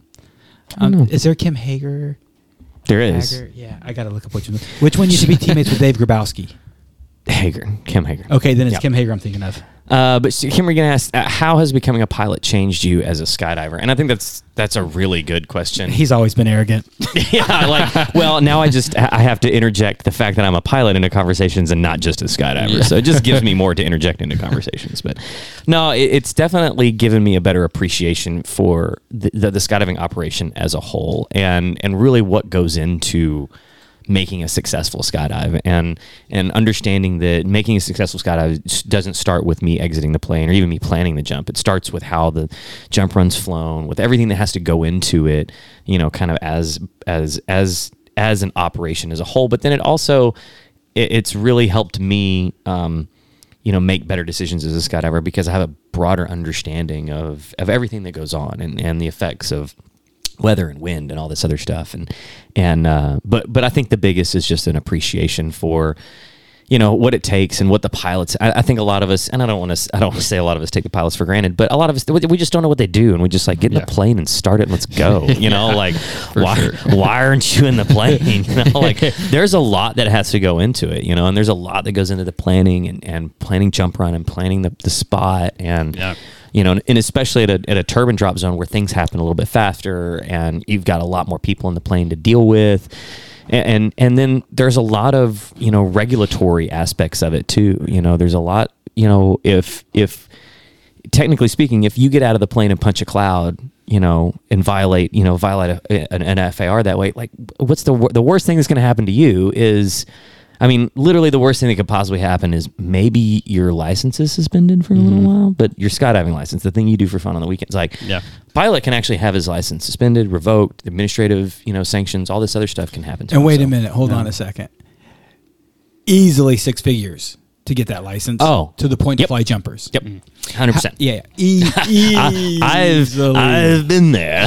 like, so like, uh, but you're ab- you're absolutely right. So there's a lot more riding on what he's you know riding Mm-hmm. on what's happening. So just a bigger appreciation for that, I think is is the biggest thing. So Yeah. but that's any part of the, the skydiving operation. Once you start getting involved.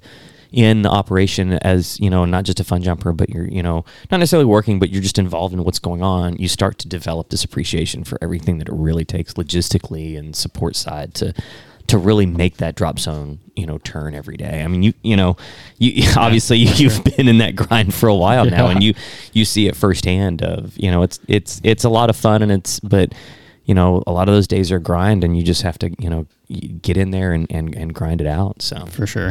Before you became a pilot, like how much knowledge had you built up as a skydiver in terms of like upper winds, jump run spot? Did you ever like if I was the pilot, I would do it this way, or, or did you Uh, learn yeah. all that like when not not saying like uh like the pilot should have done this or should have go to water or anything like that, but just like what was your knowledge base that you brought into It definitely, I can tell you that it definitely gave me, it definitely assisted me going through that process. Okay. Understanding, you know, uppers, understanding winds, understanding weather, understanding, a, you know, a little bit of the FARs and stuff like that. As a skydiver, absolutely 100% helped, uh, you know, through the process as a pilot. So, That's good because Yeah, yeah. not all skydivers build up that knowledge. You know, they just kind of get on the plane and get out, which you're allowed to do for sure. Ab- it's not necessarily green light comes set. on, Yeah, you know, exactly. like au revoir. So may the odds be ever in your favor, I guess. for know. sure. Yeah, But then I, I talk, you know, being a being a demo skydiver too. Like there's Mm, true. there's also a lot of that that people don't, you know, people don't, uh, you know, that take for granted at a big drop zone like Spaceland where the light turns green and you can get out. Like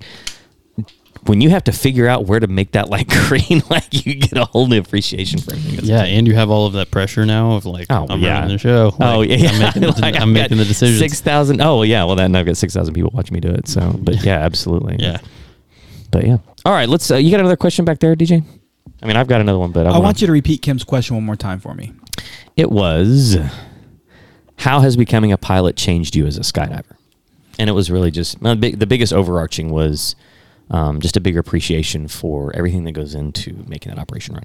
Okay, I, I just I wanted yeah. Um, I have a couple more uh, coming from a couple people, but I want to see what else you have because you have a couple quick punch fire ones. Mine Yep. might not be that way. Okay, let me go back to. The Uh, there, there's another. This is a WUFO question, but uh, but I think it bears. Uh, I think it bears answering. We can answer it pretty quick. And they ask, how many tandem jumps are required before jumping solo, or does it depend on the skill level? And the reason that I think this question is important is, is I think there's a general misconception that tandems is the only way to get to solo, and and even still, you know, I think that a lot of people, and a lot of skydivers, especially those that maybe came out to Spaceland and did a tandem and then did a second tandem, and now they're going through FJC, think that that's the only way to get there, and I, and and um, I, so I think it, it bears mentioning that while yes, at Skydive Spaceland, in order to get into to SDP, you need to do two tandems. There are other ways to get there, aren't there?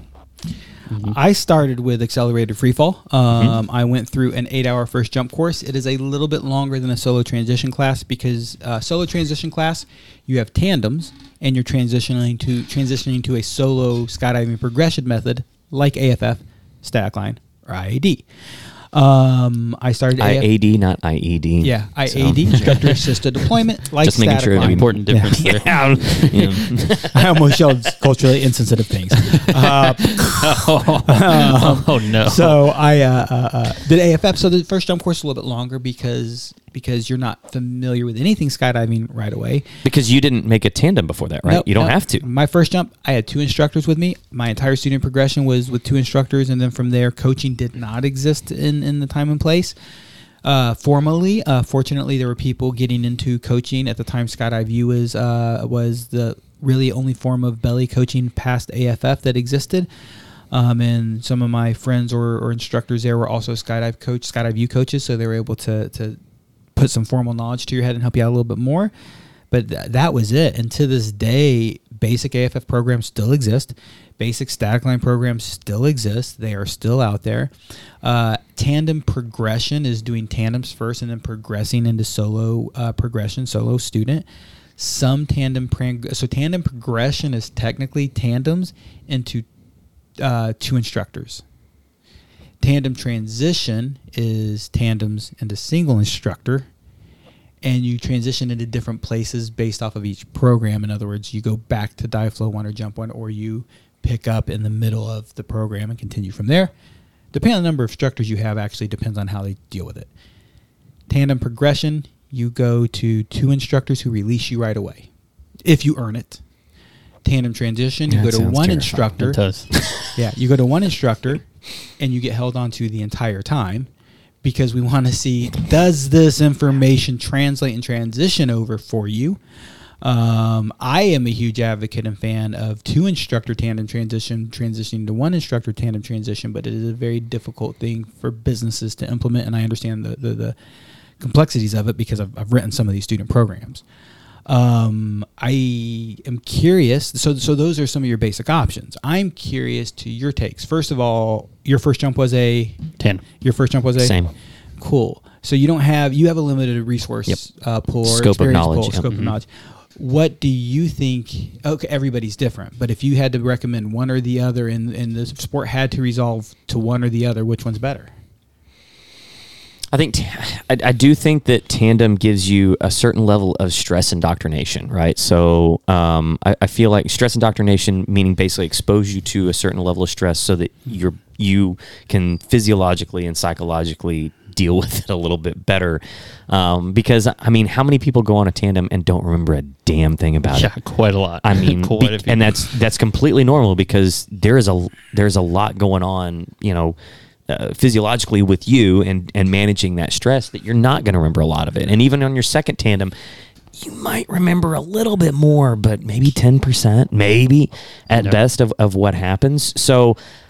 I, I do feel that that tandem progression allows somebody else to be in pretty much complete control. You know, ninety eight percent of control of Mm-hmm. what's going on, and but allows you that that time to indoctrinate yourself to that physiological stimulus or that that external stimulus to your physiological system to uh, to allow you to kind of indoctrinate yourself, so that by the time you're you're doing that solo jump, you're you're able to to to process a little bit more. But um, but I also I also feel like static line. Hold, hold Yep. on, man. I just just because I want what you're saying, I, IED, just because of what you were what you were saying that that fear indoctrination, back to false expectations appearing real. You get to the point where you have an earnest, honest expectation.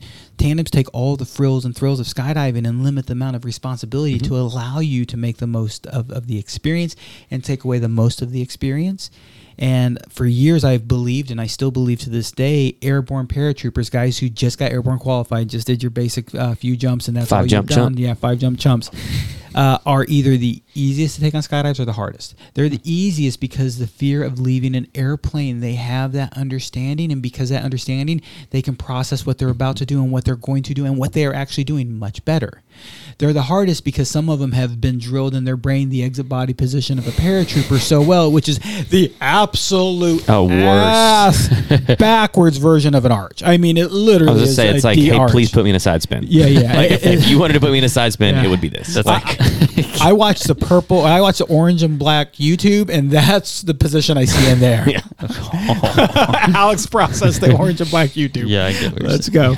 go. Um, so yeah, I, I think that that that indoctrination is, is such a good point. You were still saying though. But I, I do think that IAD, uh, instructor aided deployment, uh, which is basically static line to a certain extent. It's I mean, static line progression. Of the deployment system is what changes. so that that helps because it it does indoctrinate you stress, but it limits once again limits your responsibility. I don't got to worry about free fall. I, I'm literally just worried about flying this canopy. So I get a little bit of that whoop of that free fall, literally a couple seconds.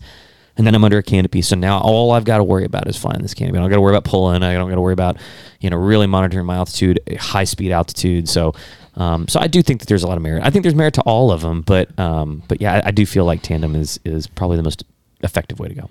You should teach a canopy course to a static line student. Fucking a dream, bro. Dude, they I- spend I six imagine. jumps focusing on just canopy flight. Tan- static line Yeah. progression people, they know how to fly parachutes, motherfucker. I remember years ago, several years right before COVID, when a bunch of smoke jumpers came out yeah. And got their license, and those guys, are you were you there? Yeah. Uh, no, I wasn't there. so you know, and so smoke jumpers are the firefighters that will that will jump the forest firefighters that will jump into you know Forest fires. force fires where it's like, hey, we're you're in a static line, but they're on a they're on a square parachute um, because they have to hit a mountaintop in a you know In a clear, fire. in a clearing that might be like 40 yards square where everything is on fire so like if you if you don't hit it it's like oh i didn't get my accuracy landing no you burned to death to like death, yeah. so it's these I missed guys the demo. Uh, I missed the stadium on Yeah. the demo. I land in the parking lot. Yeah, no, shucks. I'm on, No, fire. So these guys literally came out and just were like, like you could have put a Tuffet out there, and those guys would have just nailed it, nailed it, nailed it, nailed it every time. So I can imagine that like teaching those guys at Canopy Piloting course would probably be all right. So super super easy. You also have limited experience and, and knowledge, but what would you recommend? I do, and uh, we've kind of touched on some things that I agree wholeheartedly on, and I think the right program for the right person will vary just based off of whatever past experience people are bringing into the situation. point. Um, you mentioned like exposure to stress and stuff like that. I came in from nothing fancy, but a little bit of like an extreme sports background, so I was a little familiar with like stress and how to manage it and what consequences are if you do something wrong if you don't train properly or whatever. So the first two tandems weren't pretty chill. overwhelming in the sense of, of risk and reward and, and just the training mentality of it. But I'm still glad that I had had those experience because yeah, it took the responsibility away and I could just go like do the bucket list thing and have fun skydiving as a as a tandem student. That's an interesting way to think about it. I like that. Yeah, for sure. But I, I think if we could only do one thing, starting with tandems for sure, just because if you take someone who's already pretty capable and put them through a couple of tandems, they're still going to learn things on those skydives. Um, but a I can point. I can see all of the different methods having the perfect fit for whatever individual chooses that that route and is right for it. You know, Some of those decisions are drop zone uh, necessary. I don't think a lot of them are. true. Yeah. Uh, you know, uh, Lexington, Texas Skydiving is using a tandem transition because they can put the most students up at once, Mm-hmm. and for them, a it is a business. David and David's running a business, but I don't think David is running a business to get rich. Um, David is running a business to promote, teach, and get good skydiving out there. And the more students he can get in his plane, the more he can grow the culture in, in, in his society.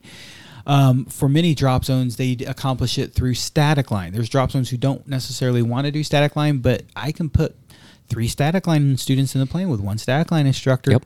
I can do that for six jumps or five jumps or whatever it was for first two. week. Ins- I don't need basically an entire plane for one student in the 182. And operationally, that's a huge difference. And and, and and and progression of your school, that's also a big difference. So Mm. things go really well.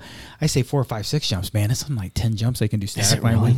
Yeah, Jeez. because you do a couple on a static line. Uh, you do a couple on a static line with practice handle throws. Uh, like, and sometimes they'll rig a fake pilot chute Oh, to throw. cool. Uh, then you'll do like a five second delay, then a 10 second delay. And those early delays, your instructor doesn't fall with you. They just watch you because There's no point. Yeah. and they can't do anything to save your life. They just have to observe, and it's easy to observe a five second delay from a plane. Um, so May the odds yeah. be ever in your favor. Remember everything I said. um, so I will agree, said and done, to each their own, and I'm glad they exist. But if we had to go to just one, I used to think differently. Today, I agree with both of you guys, and I agree with both you guys for very good reasons. And actually, I, I'd say I'd lie. I still think two different ways. In a real world situation, I would probably take AFF because mediocre training doesn't create as severe issues. So I, I used to be an advocate, and I know a lot of AFF examiners or tandem exam or AFF examiners who don't like uh, tandem progressions. And and there's an example video out there of a girl who goes out on an AFF jump. This is in the student training, the real life scenario, the the the, the, the case studies. Uh, and she's got a great body position, and, and partway through free fall, her feet and knees go together, and her feet go up on her butt. And now she's backsliding like a mad dog, and the instructors are going for a little bit of a ride, working with it and, and managing it, um, and for reasons like that, you know. It, so I, I get that, but that's bad training. That's not a bad system. So if training can be good with good training, man, as tandem instructors, teach your students the proper body position. Man, that that that first come first serve in that memory bank, that is what we learn. Theory of first, primacy. Yeah, yeah, yeah, primacy, recency. It, it is the first thing we see. Commonly, the first thing we see, the first thing we hear is what our brain reverts to. So, if you teach your student a proper free fall body position, chances are, if they progress, they're going to be better for it, and chances are they will do better for you. Because my student who has their feet on their butt might pin my drogue in the pouch and make it a hard throw for me, and it's happened many times. Never to me, um, I've been a huge advocate of teaching my students. They still put their feet on my butt because they hear somebody else say it. Um, but I've seen quite a few videos of hard stroke throws and students' feet Hmm. were on that. And Alex, every day you hear "put your feet on my butt." Yeah, for sure. Yeah. I never even thought about that, Yeah, but it's uh, Now, I will tell you, those STP instructors absolutely know the difference. As a former both instructor, I know what instructors taught good body positions when I put a student on a creeper. When I took a student on an AFF jump, when when when Brian Clark, who was not an AFF instructor, who was not an STP instructor, when somebody said my instructor was Brian Clark, I had confidence in their performance skills because he's going to pass them appropriately and train them appropriately. There were AFF instructors who gave me bad students. So I'm not saying it's your training. I'm saying it's your fucking execution. Get fucked, man. I'm, I'm, I'm not gay, but I'm pretty sure I know how to suck cock. I mean, you don't have to have a rating or a license or be somebody to have recognition of good skill set. That is the best and worst example It is absolutely of that Yeah. of that point. really paints a picture. Yeah. I'm a very visual person, so every time something is said, I picture it, even for a brief moment, and that completely caught me off guard. You took me, you took me to a place. Man, To the plate. I, uh, it's the truth, man. You're absolutely No, I- right. I You're- totally you're understand. right. Um, I'm going to go to a next question. Are we are we good on that last question? Yeah, yeah, absolutely. Um, and my my next question, we might go a little bit over time tonight, but everybody okay? Yeah, yeah, absolutely. Nick's not here, so we're okay. Nick turns into a pumpkin at a certain time. That's fair. No, Nick has the weirdest schedule. I was just say, the guy gets up at like two thirty or whatever. Yeah. The guy starts working out. Yeah. The guy, he, like when he wakes up, he's already bench pressing stuff. And goes, I was "Oh look, say that, I yeah." got ten reps in already." His body starts. Um, oh, I was supposed to do that. Uh, uh, Jacob Henderson was asking a silly question earlier, but he threw out a, a whole list of questions. Uh, I'm going to start with uh, any uh, uh, taking orthopedic surgeon recommendations. Uh, if you are, he, he was just kidding because he was asking questions about changing canopies, and we'll address those for real. Uh, but orthopedic surgeons, uh. Timothy Sitter. If you are in the uh, Houston area, uh, Methodist Sugarland has an orthopedic surgeon, Timothy Sitter. Dr. Sitter had did my shoulder surgery. Uh, Dr. Sitter has done surgeries and been the orthopedic consultant or, or surgeon for many of our skydiving friends. Uh, most people who had my shoulder injury look at me and say, You'll never be able to raise your hand above this high again. And my surgeon also said that's very true unless you do what our physical therapist tells you to do. And your physical therapist, it's one of the roughest physical therapy regimens you have is shoulder and hip. Those those are the two worst. Um, I've been through a shitload, 15 broken bones. So I've been through a shitload of physical therapy in my life. That's as high as you can raise it. And if you're not watching me, I'm raising it probably 30 degrees above the You're raising it probably at an inappropriate angle. Yeah, absolutely. Yeah. Uh, absolutely. I'm going to Maybe not an F hand for Th- that think one. of a uh, Listen, uh, listen it up a little bit. think of a misguided uh, dictator with a short mustache. Brown coat. Uh, but right now, if I raise my hand straight up and you look, you probably don't think there's any limitations. Sure. Until I do this, and you can see there's actually a limitation. Um, Doctor Sitterman, orthopedic surgeon uh, Jacob. I know you were joking and having a good time, but to any Houstonians, um, It's good. My ortho Dr. Sitter- so I, I could always. Sugarland, dude. I and I've gone to him for issues. First of all, he's not going to be a bitch. I went to one orthopedic surgeon. I needed a surgery, and he would beat around the bush about it. Doctor Sitter will tell you if you need a surgery. He's not afraid of lawsuits. He's a man who fucking stands up and does talking his job. Yeah. He's yeah. confident but not cocky. At the same time, he'll tell me you're being a bitch. You need to do more physical Yeah. therapy and get this shit taken care of. Um, he is he. He's never said it to me that way, but he said it to me. Right? He's like, like this Sure. is what you got to do for this problem. Um, Doctor Sitter, um, I recommend him. It's it's he is one of the surgeons at Methodist, and, and our nurses told me this, but no, Valerie's coworkers, uh, spouses work. One of the spouses work at Methodist. Doctor Sitter is one of the known doctors for the Methodist uh, system in Houston. Like if you work for Methodist, this is who you go to. Nice. So there you go, man. If you're But that was part of a bigger question, wasn't it? Yeah, the that bigger question important. is is uh, how to read a windsock. No, that wasn't it. uh, Just remember, if it's fully erect, somebody's getting fucked. uh, um, and if it's whipping, somebody's getting spanked. That's right. I, I if, if it's fully out, somebody's getting fucked. If it's whipping, in other words, very turbulent, somebody's getting spanked. Uh, any advice, tips? Oh, wait a minute. I'm switching to a katana soon. Mm. Any advice, tips, tricks for packing, openings, and learning steeper sight picture? Um, first of all, um, um, I think we've all probably flown katanas. we're Yeah. uh, no. Um, Oh, really? I, I do have I do have some jumps. Um, by the time katanas came out, I was already transitioning to cross, Cross braces. So um, katanas, I literally had just transitioned. Katanas were coming out. It's like a few hundred jumps on a guitar. Yeah. As, um, yeah, a couple hundred. Yeah. yeah, I got maybe 20 just to have it. I, I get 20 jumps on most canopies for the experience of, of coaching them. Um, um, thankfully, uh, and I'm not trying to mock the katana, but uh, modern technology, modern canopies, there are so many wonderful canopies out there, and opening characteristics are being tamed. The fact that manufacturers, there is absolutely a compromise in opening characteristics, and typically, as you tame opening characteristics, you're losing performance characteristics. And for some odd reason, there's a fine balance between those two points.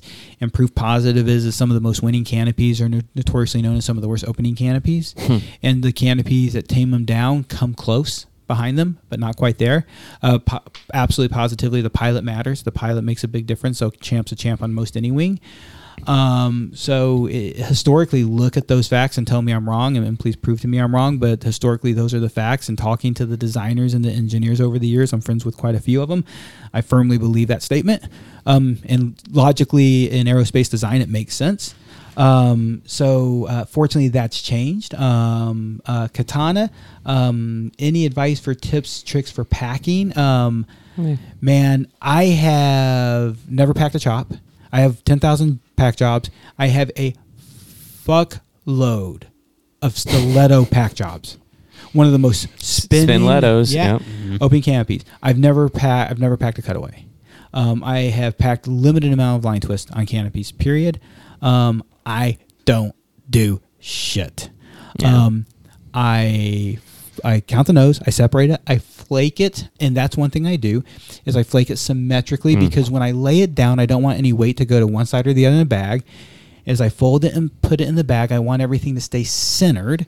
If it doesn't say centered, and, and when I say it doesn't say centered, if your nose gets skewed and opens into the air skewed, that's going to promote worse openings people talk about I, I quarter and seat my slider. It's all I do is I just quarter. You don't need to do anything special or fancy to your slider. My nose, I don't do anything fancy. This is fancy because it's basic fundamentals.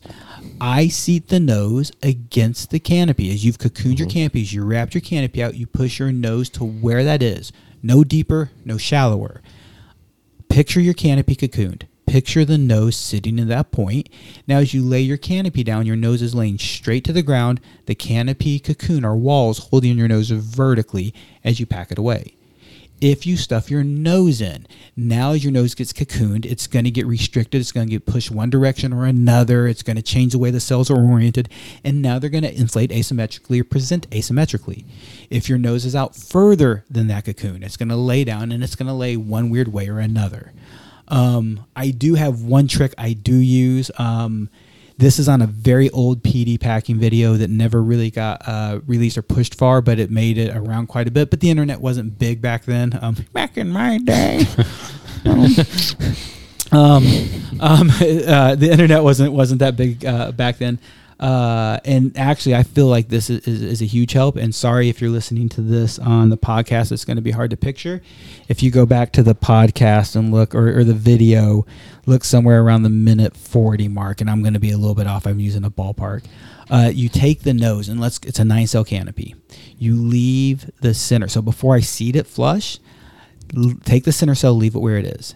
Take the outer four cells on one side and fold them 180. And so, literally, this is the nose, this is the nose, the ground would be that way, and you fold those outer cells 180, uh, literally 180 fold. On the opposite side of the nose, you do the same thing, you fold them in 180. And what that does is it allows your nose to sit down, forcing only the center cell to present open, and the rest of them get a better chance to to to uh, to, to play out to, to to to pay out evenly, or to open and disperse evenly, or to open and, and uh, That is literally the only thing. I mean, that is exactly what I do. I did with my Velo, my VK, and other than that, Yeah. yeah, that's. But that's exactly what I do with my nose. But other than that, just Yeah. make sure it's symmetrical. Other Symmetrical. things that matter to erratically opening canopies. Uh, velocity is known for this. You know how many times I, I've got thousands of jumps on velocity. I've had line twists on velocity. I, I've had line twist in my life. I would be shocked if it's over five times. Yeah. No doubt it's less than 10. I have 8,500 jumps. I, I had Pretty great solid. I, I, I had, I've- pr- I had fine openings on my Velo, Yeah, yeah. but that's just me. Yeah. Apparently no, it's doesn't just you. Uh, ba- i- i- it's what you're doing. Uh, bag fit. A, a good buddy of mine, Phil, was having atrocious openings and atrocious problems with with he was jumping a Xaos back then, and we called Xaos as Zouses. Um, I had a new Velo 96. I was having dreamy openings, uh, and then I had shit opening, and then I had shit opening, and I had shit, and three shit openings in a row. What changed? Well, when I got my new Velo, I got a new rig. With that new rig, everything stayed the same, except for the bag size. And when I first jumped that new rig, I kept my Velo in the old rig's D bag, jumped the old rig's D bag, which it fit just comfortably, just right. I see. The new rig's D bag was a little too tight because the new rig was made for something else. Right. But I wanted to jump it with my Velo. I put the bag on it, tight bag fit, kept getting crappy openings, changed the old bag, got better openings, suggested to Phil, same problem. Uh, it's a very it's a very commonly known thing amongst some of, of your more experienced canopy pilots. Bag fit, the way your canopy pays out of the bag. I mean, think about it. If it's getting yanked out of the bag unevenly, it's got a chance of fucking that opening up. Uh, bag fit i- is a huge thing. Um, and another part of the question he asks, and I'll let you guys uh, answer this next because I'm going to uh, absorb all of this. I want to give you guys a shot here. Uh, openings, how to deal with the, so that's the packing asset. Any, Right. any, wait a minute, you're the only actual professional packer in the room. Yeah, that's true. I guess so. Yeah. What's any packing tips from you?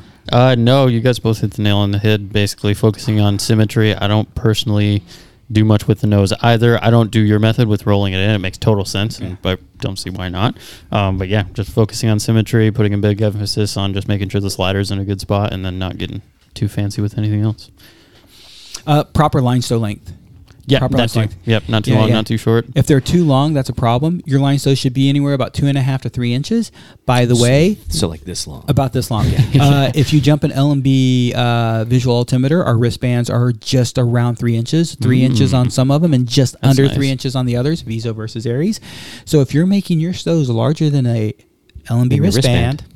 You're making your stows too long. That's a nice reference. That point. is I like really that. good. That is really good. This is coming on one of our uh, upcoming videos. Unfortunately, all the people who write the videos and produce the videos are all pulling out their hair, and it's amazing because only Nick has hair. Yes, only one of them has it. Yeah. and dude, that other project I told you we need to do, that's a serious one. Oh, that yeah. one will take priority. Oh, yeah. I think you get it. Yeah. Um, I, I will. I'm gonna just be- after jumping on a Get it. katana for a long time, uh, and and after breaking my pelvis in half on a katana, um, there I got to learn some things. so, a katana is great because he talks about you know uh, he, he talk he asked something about like you know getting used to a steeper um, to Sight picture. Yeah, to the sight picture. A katana, absolutely. Whatever you're coming from, if it's a saber two or if it's a you know a, a storm or a stiletto or whatever, it, it's absolutely going to have a sight picture and a and a uh, and a descent angle that's way steeper and more closely in line with some of the cross brace canopies out there. Uh, and I think it's a good way to start, you know, to start understanding, you know, that speed and understanding that sight picture. Um, it's got a much longer recovery arc than, you know, than a lot of your other canopies, non cross brace canopies out there. So you can start learning what that longer recovery arc feels like. However, I think the biggest thing you have to watch out for is the fact that it is not a cross brace canopy. Like, yes, it has some of the performance aspects of some of those higher performance canopies, um, but it also lacks some of the benefits and pros that a cross brace canopy does, like its power to pull out of that long recovery arc, like its ability to use its power in the rears and even its power in the toggles.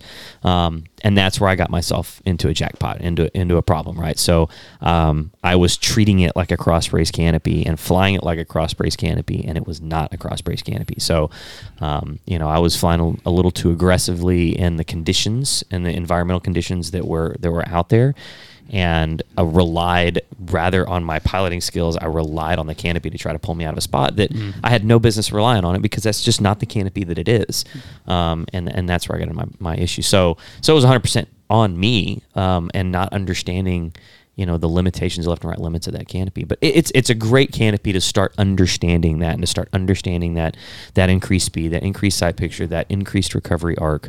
But you got to understand what the limitations are I see this all the time in canopy coaching when people are making transitions from wing planforms to planform, and I don't necessarily mean uh, planform, but I mean class, right? You know, Yeah. You're talking talking a hyper aggressive conventional nine cell going to cross brace. That's another massive step. Uh, people typically think the katana is a safer canopy than the cross brace canopies because it's not as aggressive, and within reasons it can be, but it has those limitations. And because of that false expectation of it being a less aggressive canopy, they think it's safer and they can push those limits a little bit harder. But it is a less aggressive canopy in all levels of performance. Uh, the rigidity that comes with a cross brace canopy makes it a much more uh, a semi much more rigid canopy.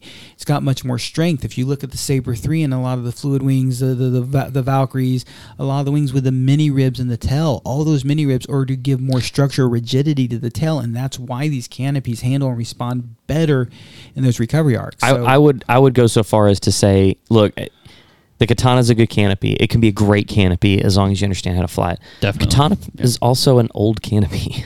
like it's been around for a long time, Mm-hmm. and there's nothing against it, but. You know, in every everybody's situation is different, and yeah, because you can pick up a katana for about seven hundred bucks. You know, like it's got about a thousand jumps on it. So, Yeah. but you know, I, I do think, and I'm a PD guy. I have flown PD pretty much my entire time, but I do think that there are better transitional options available out there that still give you that transitional sight picture, that transitional speed, longer recovery arc, but also give you more power um, in the lower end, you know, to to really kind of you know get you more used to what that cross brace is going to feel like. Fluid Wings, for example, you know, is, a- is a great example of what they're doing, especially like their gangster. That's that hybrid, right? So you get a little bit of cross brace, but you're it's a good transitional. Or you know the Saber three, you know, smaller Saber three with the mini ribs. Or I, I I do think that there's you know some of the some of the Icarus on on that side as well. So or whatever the Jyro Jyro. Yeah, yeah. yeah, whatever their name is nowadays. But- I uh, get good coaching. It, it, it's it's said all That's the it, time, but it's yeah. not said enough. And and I'll give you a tip uh, that I regularly deal with in coaching. Uh, before I give that tip, I want to be careful with other canopies said. Don't listen to what the manufacturer bills it as. Uh, do a little bit of research because there's a lot of manufacturers that bill uh, this canopy, this version of the canopy is steep, blah, blah, blah, blah, blah. Um, and that's because earlier versions or iterations or numbers of that canopy were so flat that steep is still not steep. Very relative. Right, exactly. Very relative. Like married people in Kentucky. Very relative. Jeez. uh, very relative. Uh, um, so yeah, a lot of their their marketing words and a lot of their marketing descriptions, and, and man, I'll be I'll straight up say I I could be guilty because I just today I was writing web fucking content web fill for fucking new products, and, Yep. I have to be careful how and what I write. SEO is always a thing. Man, so. it's uh it's uh fortunately in our sport SEO is easy because we have such a limited yeah, market. there's- yeah. right. such a limited market. Um, I say limited market, I mean there's no competition. Too. Sure. There, there's only you know. Uh, uh, have you heard the 22 irref- irrefutable laws of marketing? Or have you read? I- I'm sure I've seen it It's somewhere, It's an old book, and I say it's old. Like it's funny because you listen to the references of what current leaders are. It's like, oh, this, is, but the laws still don't change. Sure. Um, it talks about the number of leaders in an industry, and I'm like, we don't have that many people in our Yeah, industry, what? man. What? That's awesome. That's great. We don't compete against that many people. That's that's all of us. Yeah, that's everyone. It's everybody. Um, uh, uh, uh, uh, shit. What were we talking about? Talking about how how these manufacturers build some of these yeah, yeah, canopies. man. Read read that shit. Um, the the uh, the the tip of getting coaching, leaning forward, man. Getting used to that steeper recovery arc. Being aware of how you're sitting up. So I, I have a good buddy of mine. Uh, who was jumping a crossfire and he was jumping a crossfire 2 at the time because th- this is quite a few, few years ago this is when Before crossfire 2 was out. new Yeah. well it's when it was new, new. Mhm. so it had a steeper recovery arc because the one was nothing Yeah. um, and it still was nothing. And I was working with him on my recovery arc, and I'm telling him it's longer than he thinks it is, and it is truly longer than what he's getting. And I'm like, well, let me watch one of your turns. And he turns, and as soon as he's done turning, he leans forward. And if you lean forward, you are going to change the pitch of your canopy. Leaning forward raises the pitch, raises the nose. Leaning back keeps the nose down. We are taught to lean on our flare. And by the way, if you're leaning forward in your flare, it typically for almost all of us is going to be when our hands are down below our shoulders, below our chest. And if you're watching high performance swoopers, I don't want you to watch that early lean. That's their body position. I want you to watch when they do this big shift.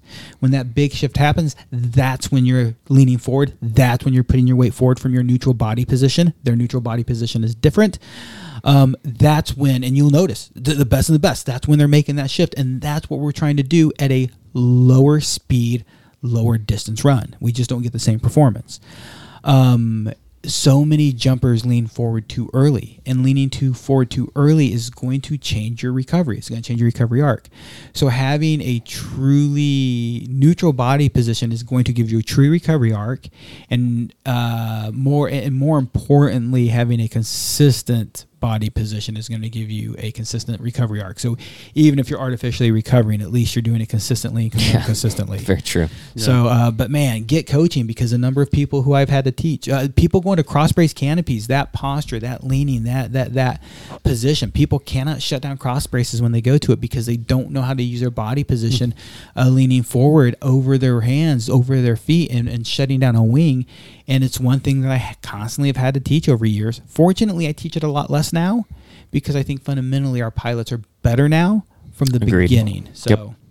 Um, anything else on the katana? Katana. Uh, oh, steeper sight picture, man. Uh, honestly, don't overthink it. Don't overdo it. Uh, take a good natural sight picture. Uh, when I'm landing, I always have a sight picture that helps me know when to flare. At some point, I'm referencing it. I, I equate it to driving. I look at the road. I check my mirror. I look at the road. I check my other mirror. I look at the road. I check over my shoulder. And this is scanning for traffic. But when I'm in a tight situation, I look at the road every now and then I might check something else.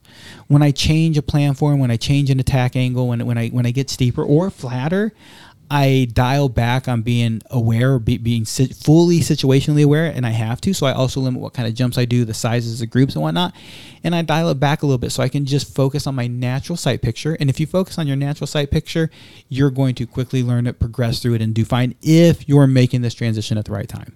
If you find it overwhelming, take a step back for another 100 jumps, just 100. And you Just might be fine. and, and then do it again. And same thing. Same thing. Keep rinsing and repeating. Mm-hmm. Um, there's that. Uh, um, when is Nick's next sweet video coming out, man? Ooh. Uh, That's always a great question. That's a great question. Nick and I were talking about this together the other day.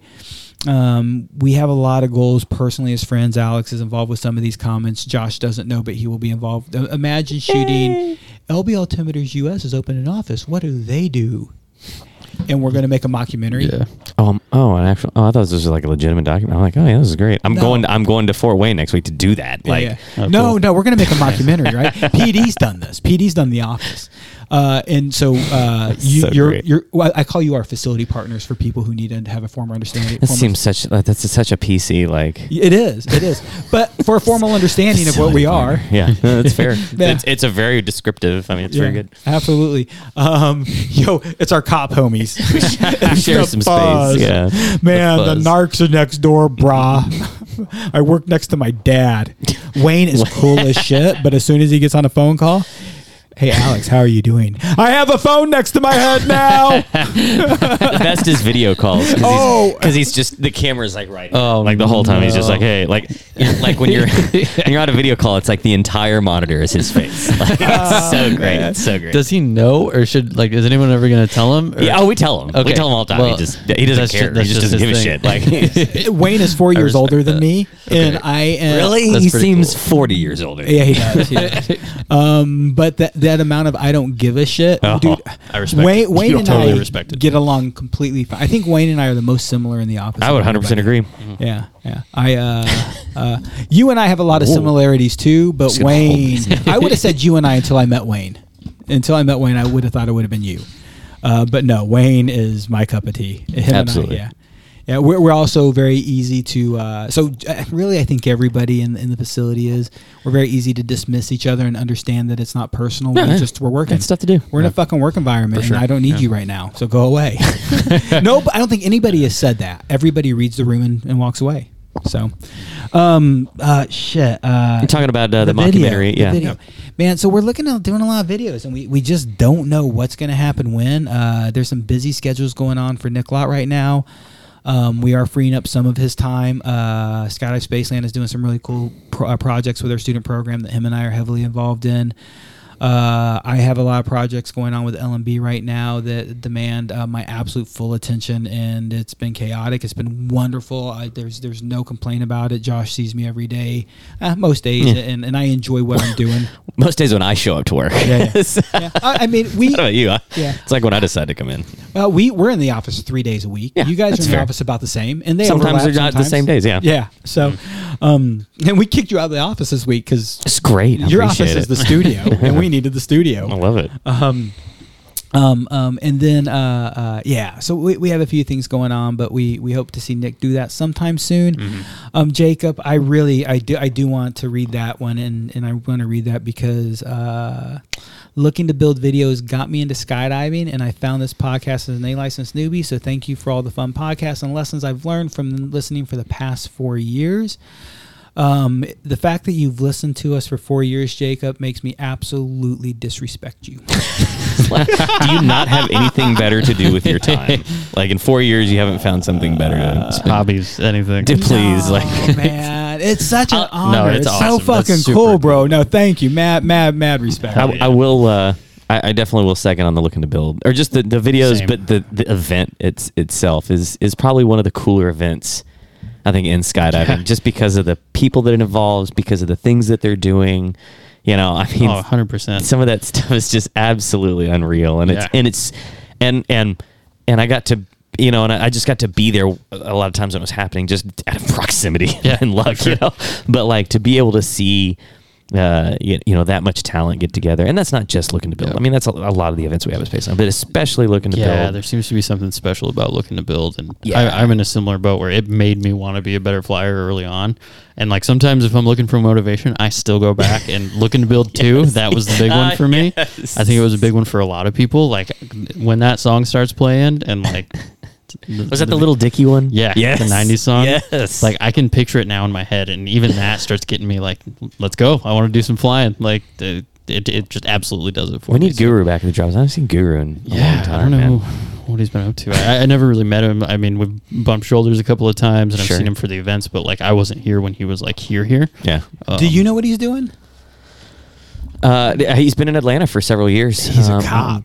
No, he's Is he not. really? No, no, he's a stunt man. Yeah, he's a stunt guy. And he's Yeah. posted photos of him as a cop on Yeah. Facebook being a Uh, stunt man, and it's just so ironic if you know some of his history with law Mm. enforcement. Um, no, Guru, I think, is living a very happy and good life. He he moved to Atlanta, where where it's the new Hollywood. Uh, he's gotten into the stunt industry and seems to be doing really well for himself. Um, and and it's really cool that he can take a skill set of.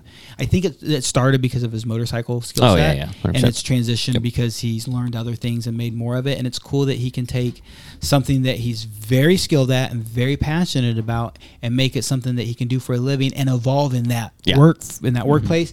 That's a dream of any anybody, especially any athlete, so Sure. to speak. Uh, calling us all athletes.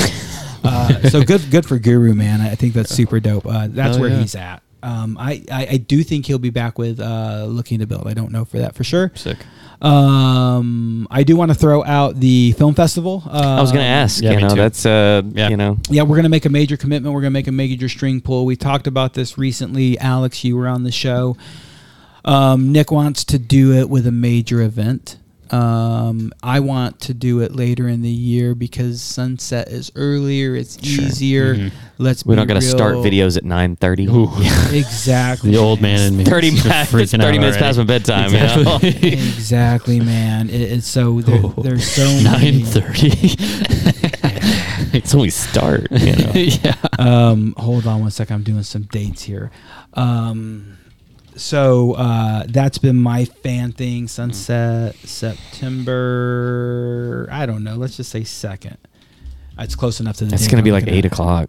Seven forty three. Good call. Yeah. Good call. Yeah. Um. 'Cause- So and then we did it November this last year because sunset time change. Daylight That was savings that first weekend. Yeah. Mhm. Um, and one of Nick's arguments, and I agree with this argument, is people are there. People are let's let, let's keep it going while it's going. One of his arguments for keeping it later is is it gives people the entire season to build up video footage, et cetera, et cetera. Um, but Nick likes the the draw of the crowd being there already, and I, I like his argument. I'm good with his argument. Um, uh, so we wanted to attach it to an event, and we talked about attaching it to. Of course, we need to check. I, I would check with Tex on the uh, Tropical Space Camp. Can we throw our, our film festival that same night? I mean, quite honestly, I don't need Tex's permission. I can throw us, uh, but I mean, I want to actually coordinate with his event and be part of that event and, and do something to help attract his people. I want to Sure. get I want to see the films from these motherfuckers. Um, but it was just too soon. It's just too early. So Yeah. uh, Labor Day boogie at Skydive Spaceland is what we mentioned next. Labor Day is September 4th, so I'm assuming Labor Day weekend boogie is September 2nd. Second, that, third, right? yeah. Um, so that's the goal. Let's throw it. Let's make it happen. Um, Nick has already said on the show he doesn't care if he has to stay at the hangar till 1 p.m. Uh, he we can replay the tape if we need to. When he bitches about it, we'll say he said he was okay. Um, so yeah, uh, let's do it. We we in you in. I like it. Yeah. I like totally. it. I, I think that that's a you know because it's the end of summer. You know, Labor Day is kind of the end of summer. It's the end of the kind of official season. I want everybody to lock that onto your calendars. I say, everybody, uh, if you listen to this show and you're not there, get fucked. You're not friends anymore. We don't like you. You're banned. No, I'm kidding. Uh, I mean, the guys on the show. I know Josh. There's times where you don't know if you're going to be in Brazil tomorrow morning or not. yeah, that's- Oh, can- the, the joke is real. That is not. Yeah, I was like, that is not uh, an exaggeration. Josh, I need you to go to Brazil tomorrow morning. Real phone call. Real, really Yeah, happen. real phone call. real, Really? real, Yeah. real, real I mean, life. sounds exciting. Stressful, I'm sure, but Yeah. still kind of cool. uh, given the surroundings and, and the frequency, it makes it difficult. Yeah. Uh, Yeah, yeah. I can imagine. The, the surroundings being a building that's not a train wreck. Yeah, yeah. I mean, it's just. man. I mean, it's just a free. Like yesterday was I need you in Indiana Monday. So you know, I was like, okay. okay. Yeah. Yeah. You know, the stable, I don't go anywhere in life and I have a very easy schedule. Mm. Opposite. Opposite. I see. Opposite. Yeah, Yeah. yeah. And it just is what it is. Is it like that for the foreseeable future too? Like that's just the role, or Uh, uh, yes. No. Ooh. No. Um, Let's We- close out with one last thing. we won't. Mm. Yeah. You got some news to share? No. Uh, there's going to be a transition. okay? So fair enough. not trying to get I'm in a into transitional period. Uh, let's just say I'm going to be flying a lot more. He's still going to be working with Berna. Yeah. He's still going to, his flying obligations will have limitations uh, by what he does. Um, We'll get tuned into it. but Yeah, yeah, be yeah. flying. I think that's a good lot thing. Yeah. So, Um, but those limitations And a lot faster. Yeah, a lot faster. will still allow him to do some of the burner things. Um, Mhm. Although um, Josh tells me he'll be in the office almost just as much. I think he's full of shit. just as little. what I do believe is you'll work almost just as much, but sometimes you'll be doing it from different places. Yep. Uh, yeah, like like the podcast. I think um, I've really worked out a good home studio option, and I, I like it because it's a different venue and it provides a different. You know, it's just a different, literal, a literal different backdrop from you know doing it at the Mhm. studio and doing a podcast somewhere else. So I, I kind of like doing the podcast there, and um, so, so so yeah. I mean, there's just there's gonna be it's gonna be it's gonna get uh, creative. So yeah. Any last questions you guys know that you want somebody to hit up or talk about? Nothing for me. nothing legitimate. Yeah. Yeah, man, I, I really have. Uh, when are both of you going to come out to Lexington to get your farm swoops in? That was for you and I from Ethan Schmidt. Uh, Cecily, the only lane where the gates move. Uh, yes, I get it. It took a second, man. It took a second. Uh, Ethan, uh, I'm an old man. Um, I actually do want to come out to Lexington and get some skydives in sometime uh, this year. It would be fun. It's a- Dude, this is a chill place. We need to have a little mini boogie out Uh, there. yeah. It'd be fun. I've never been. Uh, Kristen, if a, if a tree falls in the woods, can two skydivers still break off successfully? Man, I, th- some of the No, but they'll skydives, video it. no, some of the skydives that I've se- that I've been on, like it doesn't matter what you do, they- they can't break off successfully. So, good luck. Man, we have a really cool queue of guests coming up right now. Alethea has agreed to be on the show. Alethea, you guys uh, might know from the show, but she really has evolved, and it's it's amazing to watch her evolve because she's such an open human being, and the next level uh, things that she's doing with her goals and what she's doing in her leadership and the and what she's been able to accomplish has empowered her to help others and be a leader to others, and she's working with anybody she can. But what she's really doing with a lot of the ladies nowadays is really unique, and, and I want to talk to her about a lot of that. Um, Tex has really evolved quite a bit, and even though they're they're one of skydiving's it power couples in my opinion, um, absolutely fucking top shelf, both sexy as fuck too. Um, uh, we're gonna have them on separately, although we've had them on together in the past, um, just because it turns into a bit of a shit show, and we Oh, I'm enjoy sure. that. Um, I really want to share some of their messages, and Tex has, has evolved in a lot. What's going on, and angle and lead, and movement stuff has really evolved, and we, we've had on on about it before. But he's also in the queue right now. Uh, we have a doctor coming up. If you would like to share a second about that. Yeah, Laura Galdamez, uh, she is, um, she's really kind of kind of hit the skydiving world this last couple years. Is a sensational skydiver and has inserted herself, and I say that in a, in a really good way. Has been invited to do some amazing things, but um, as a as a doctor, she's really taken a, a physiological approach to kind of, or a, a, excuse me, a medical approach to some of the physiological aspects of skydiving. Um, and I mean, she's she's actually in the middle of a study, um, you know, on on on how. Um, you know, kind of how oxygen affects us as skydivers, and you know our oxygen levels when we skydive, and and and, and she's been she's been doing a lot of research over the last uh, year plus on that, and, and and some other aspects of physiological aspects of skydiving as well. And so she's, I think she's. I I think she's uh, she's really making some breakthroughs in and kind of the ideology and way we we approach skydiving as you know physiologically. I should never run the board. The camera's always on me when I'm not talking, and never on me when I'm Just talking. sitting there typing the whole time. Oh, It's dude, just- I all pick my nose at. a lot. Ah, so those are all the things that I was finding stuck to the desk back there. Oh god! No, that, No, yeah, yeah, would yeah. That was case the sticky scenario. stuff. Yeah, Yeah. yeah, That was it. That was it, man. Um, uh, uh, so Dr. Galdamez, I like to call her Dr. Gargamel. Um, Her and her her husband, the Gargamels. The Gargamels. yeah, the Gargamels. Uh, absolutely. Like for for one second, let's forget the topic that we want to talk about with Laura. She's just a fucking amazing human being. Oh, wonderful dude, lady. it's so fun. To, I mean, I, I had the privilege of, of being on a four way team with her for a year last season, and it was it was one of the best seasons that I've had, and, and she definitely contributed a lot to that. So Yeah, super dynamite lady. Uh, Chuck Akers has not been on the show in a while, and it's been really interesting because uh, if you heard Chuck on the show in the past, he he grew a lot as he became our regional director. Um, if you know anything about me and my history with USPA and Chuck Akers, I was uh, not a big fan of Chuck becoming our regional director because I was afraid of some of the actions and terms that he would take. Things he said before he was the RD kind of worried me that he would would, would get run away with the position and and, and become uh, a, bar, a deputy Barney Fife, a, a, a, a, a, just a guy who doesn't need to be doing the job. And the day he took that office, he started educating himself. He started representing his region the best way he could. He started representing the organization and safety the best way he could. He stopped uh, saying things that he wasn't sure of and made sure that he represented the truth the best ways possible. Um, he has since become the president of USPA, and I've had some friends who've been the president of USPA. I've had some close friends, and I will say right now, Chuck Akers has been one of the most efficient and effective presidents we had. Agreed. Presidents don't do shit except for make sure the meeting go accordingly.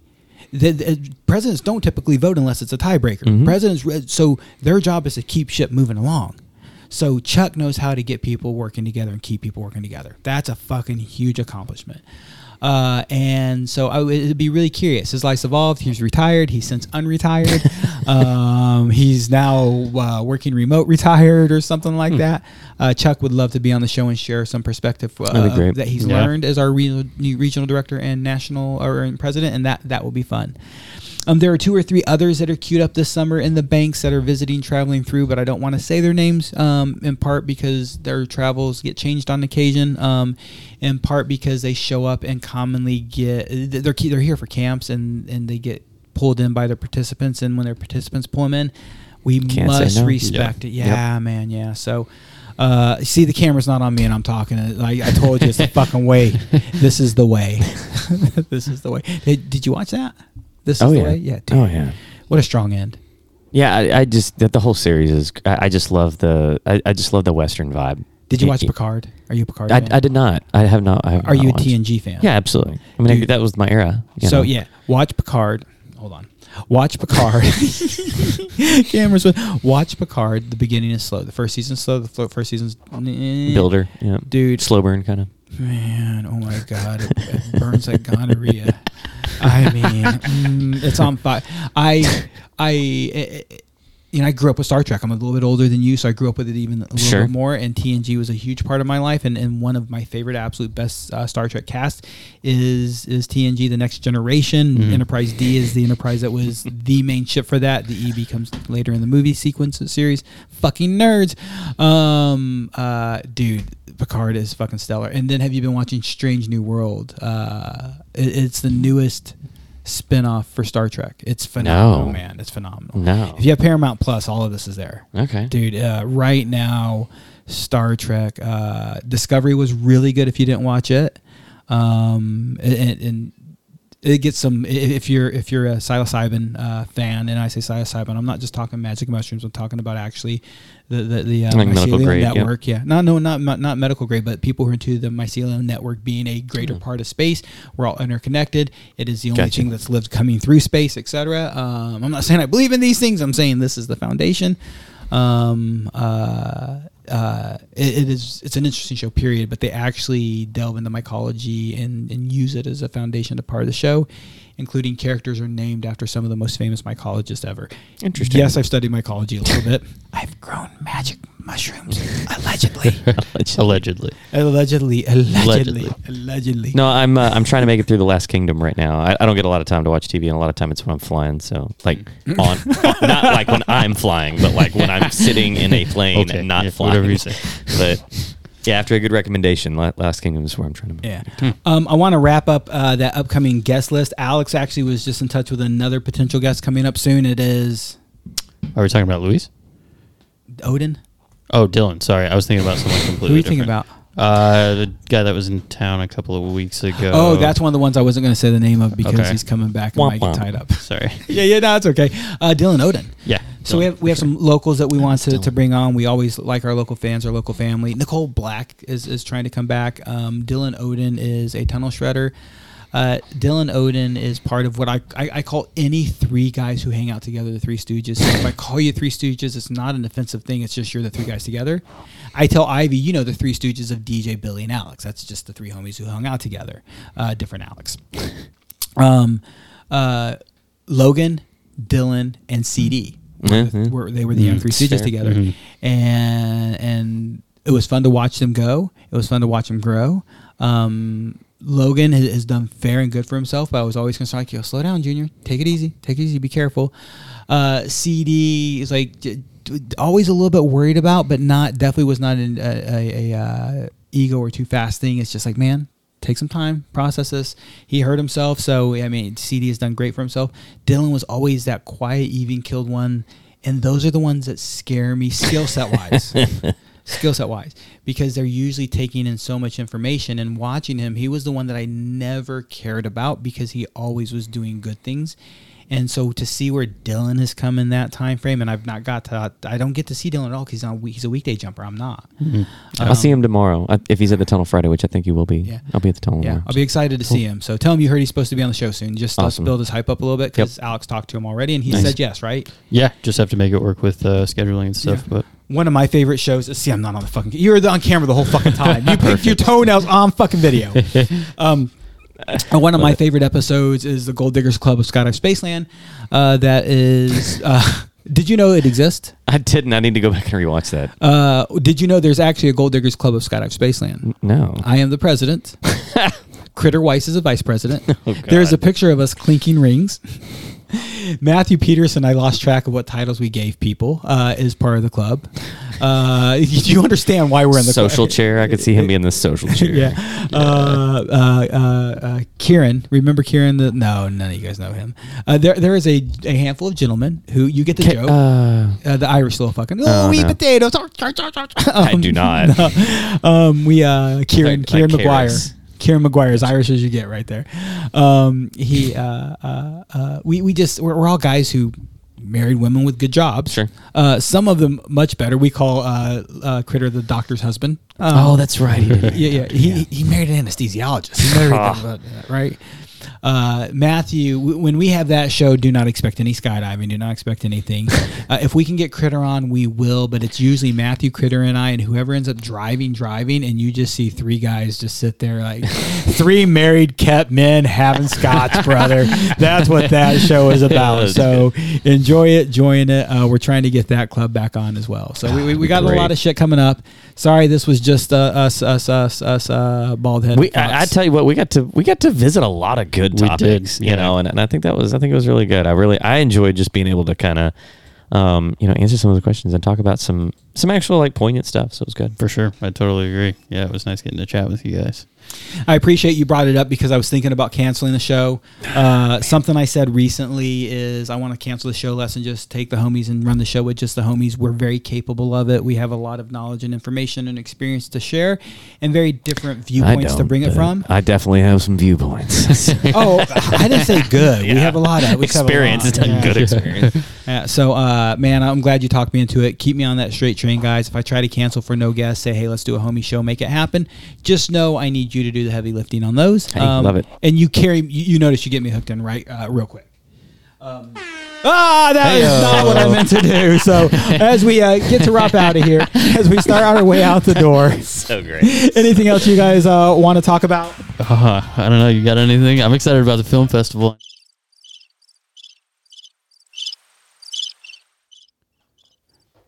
Are we back? I don't know. There's What so is much going, going on, back there.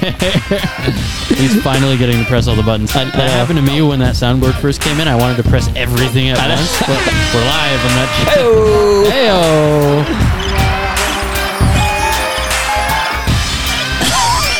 It's just so much. There's just so much going on back there.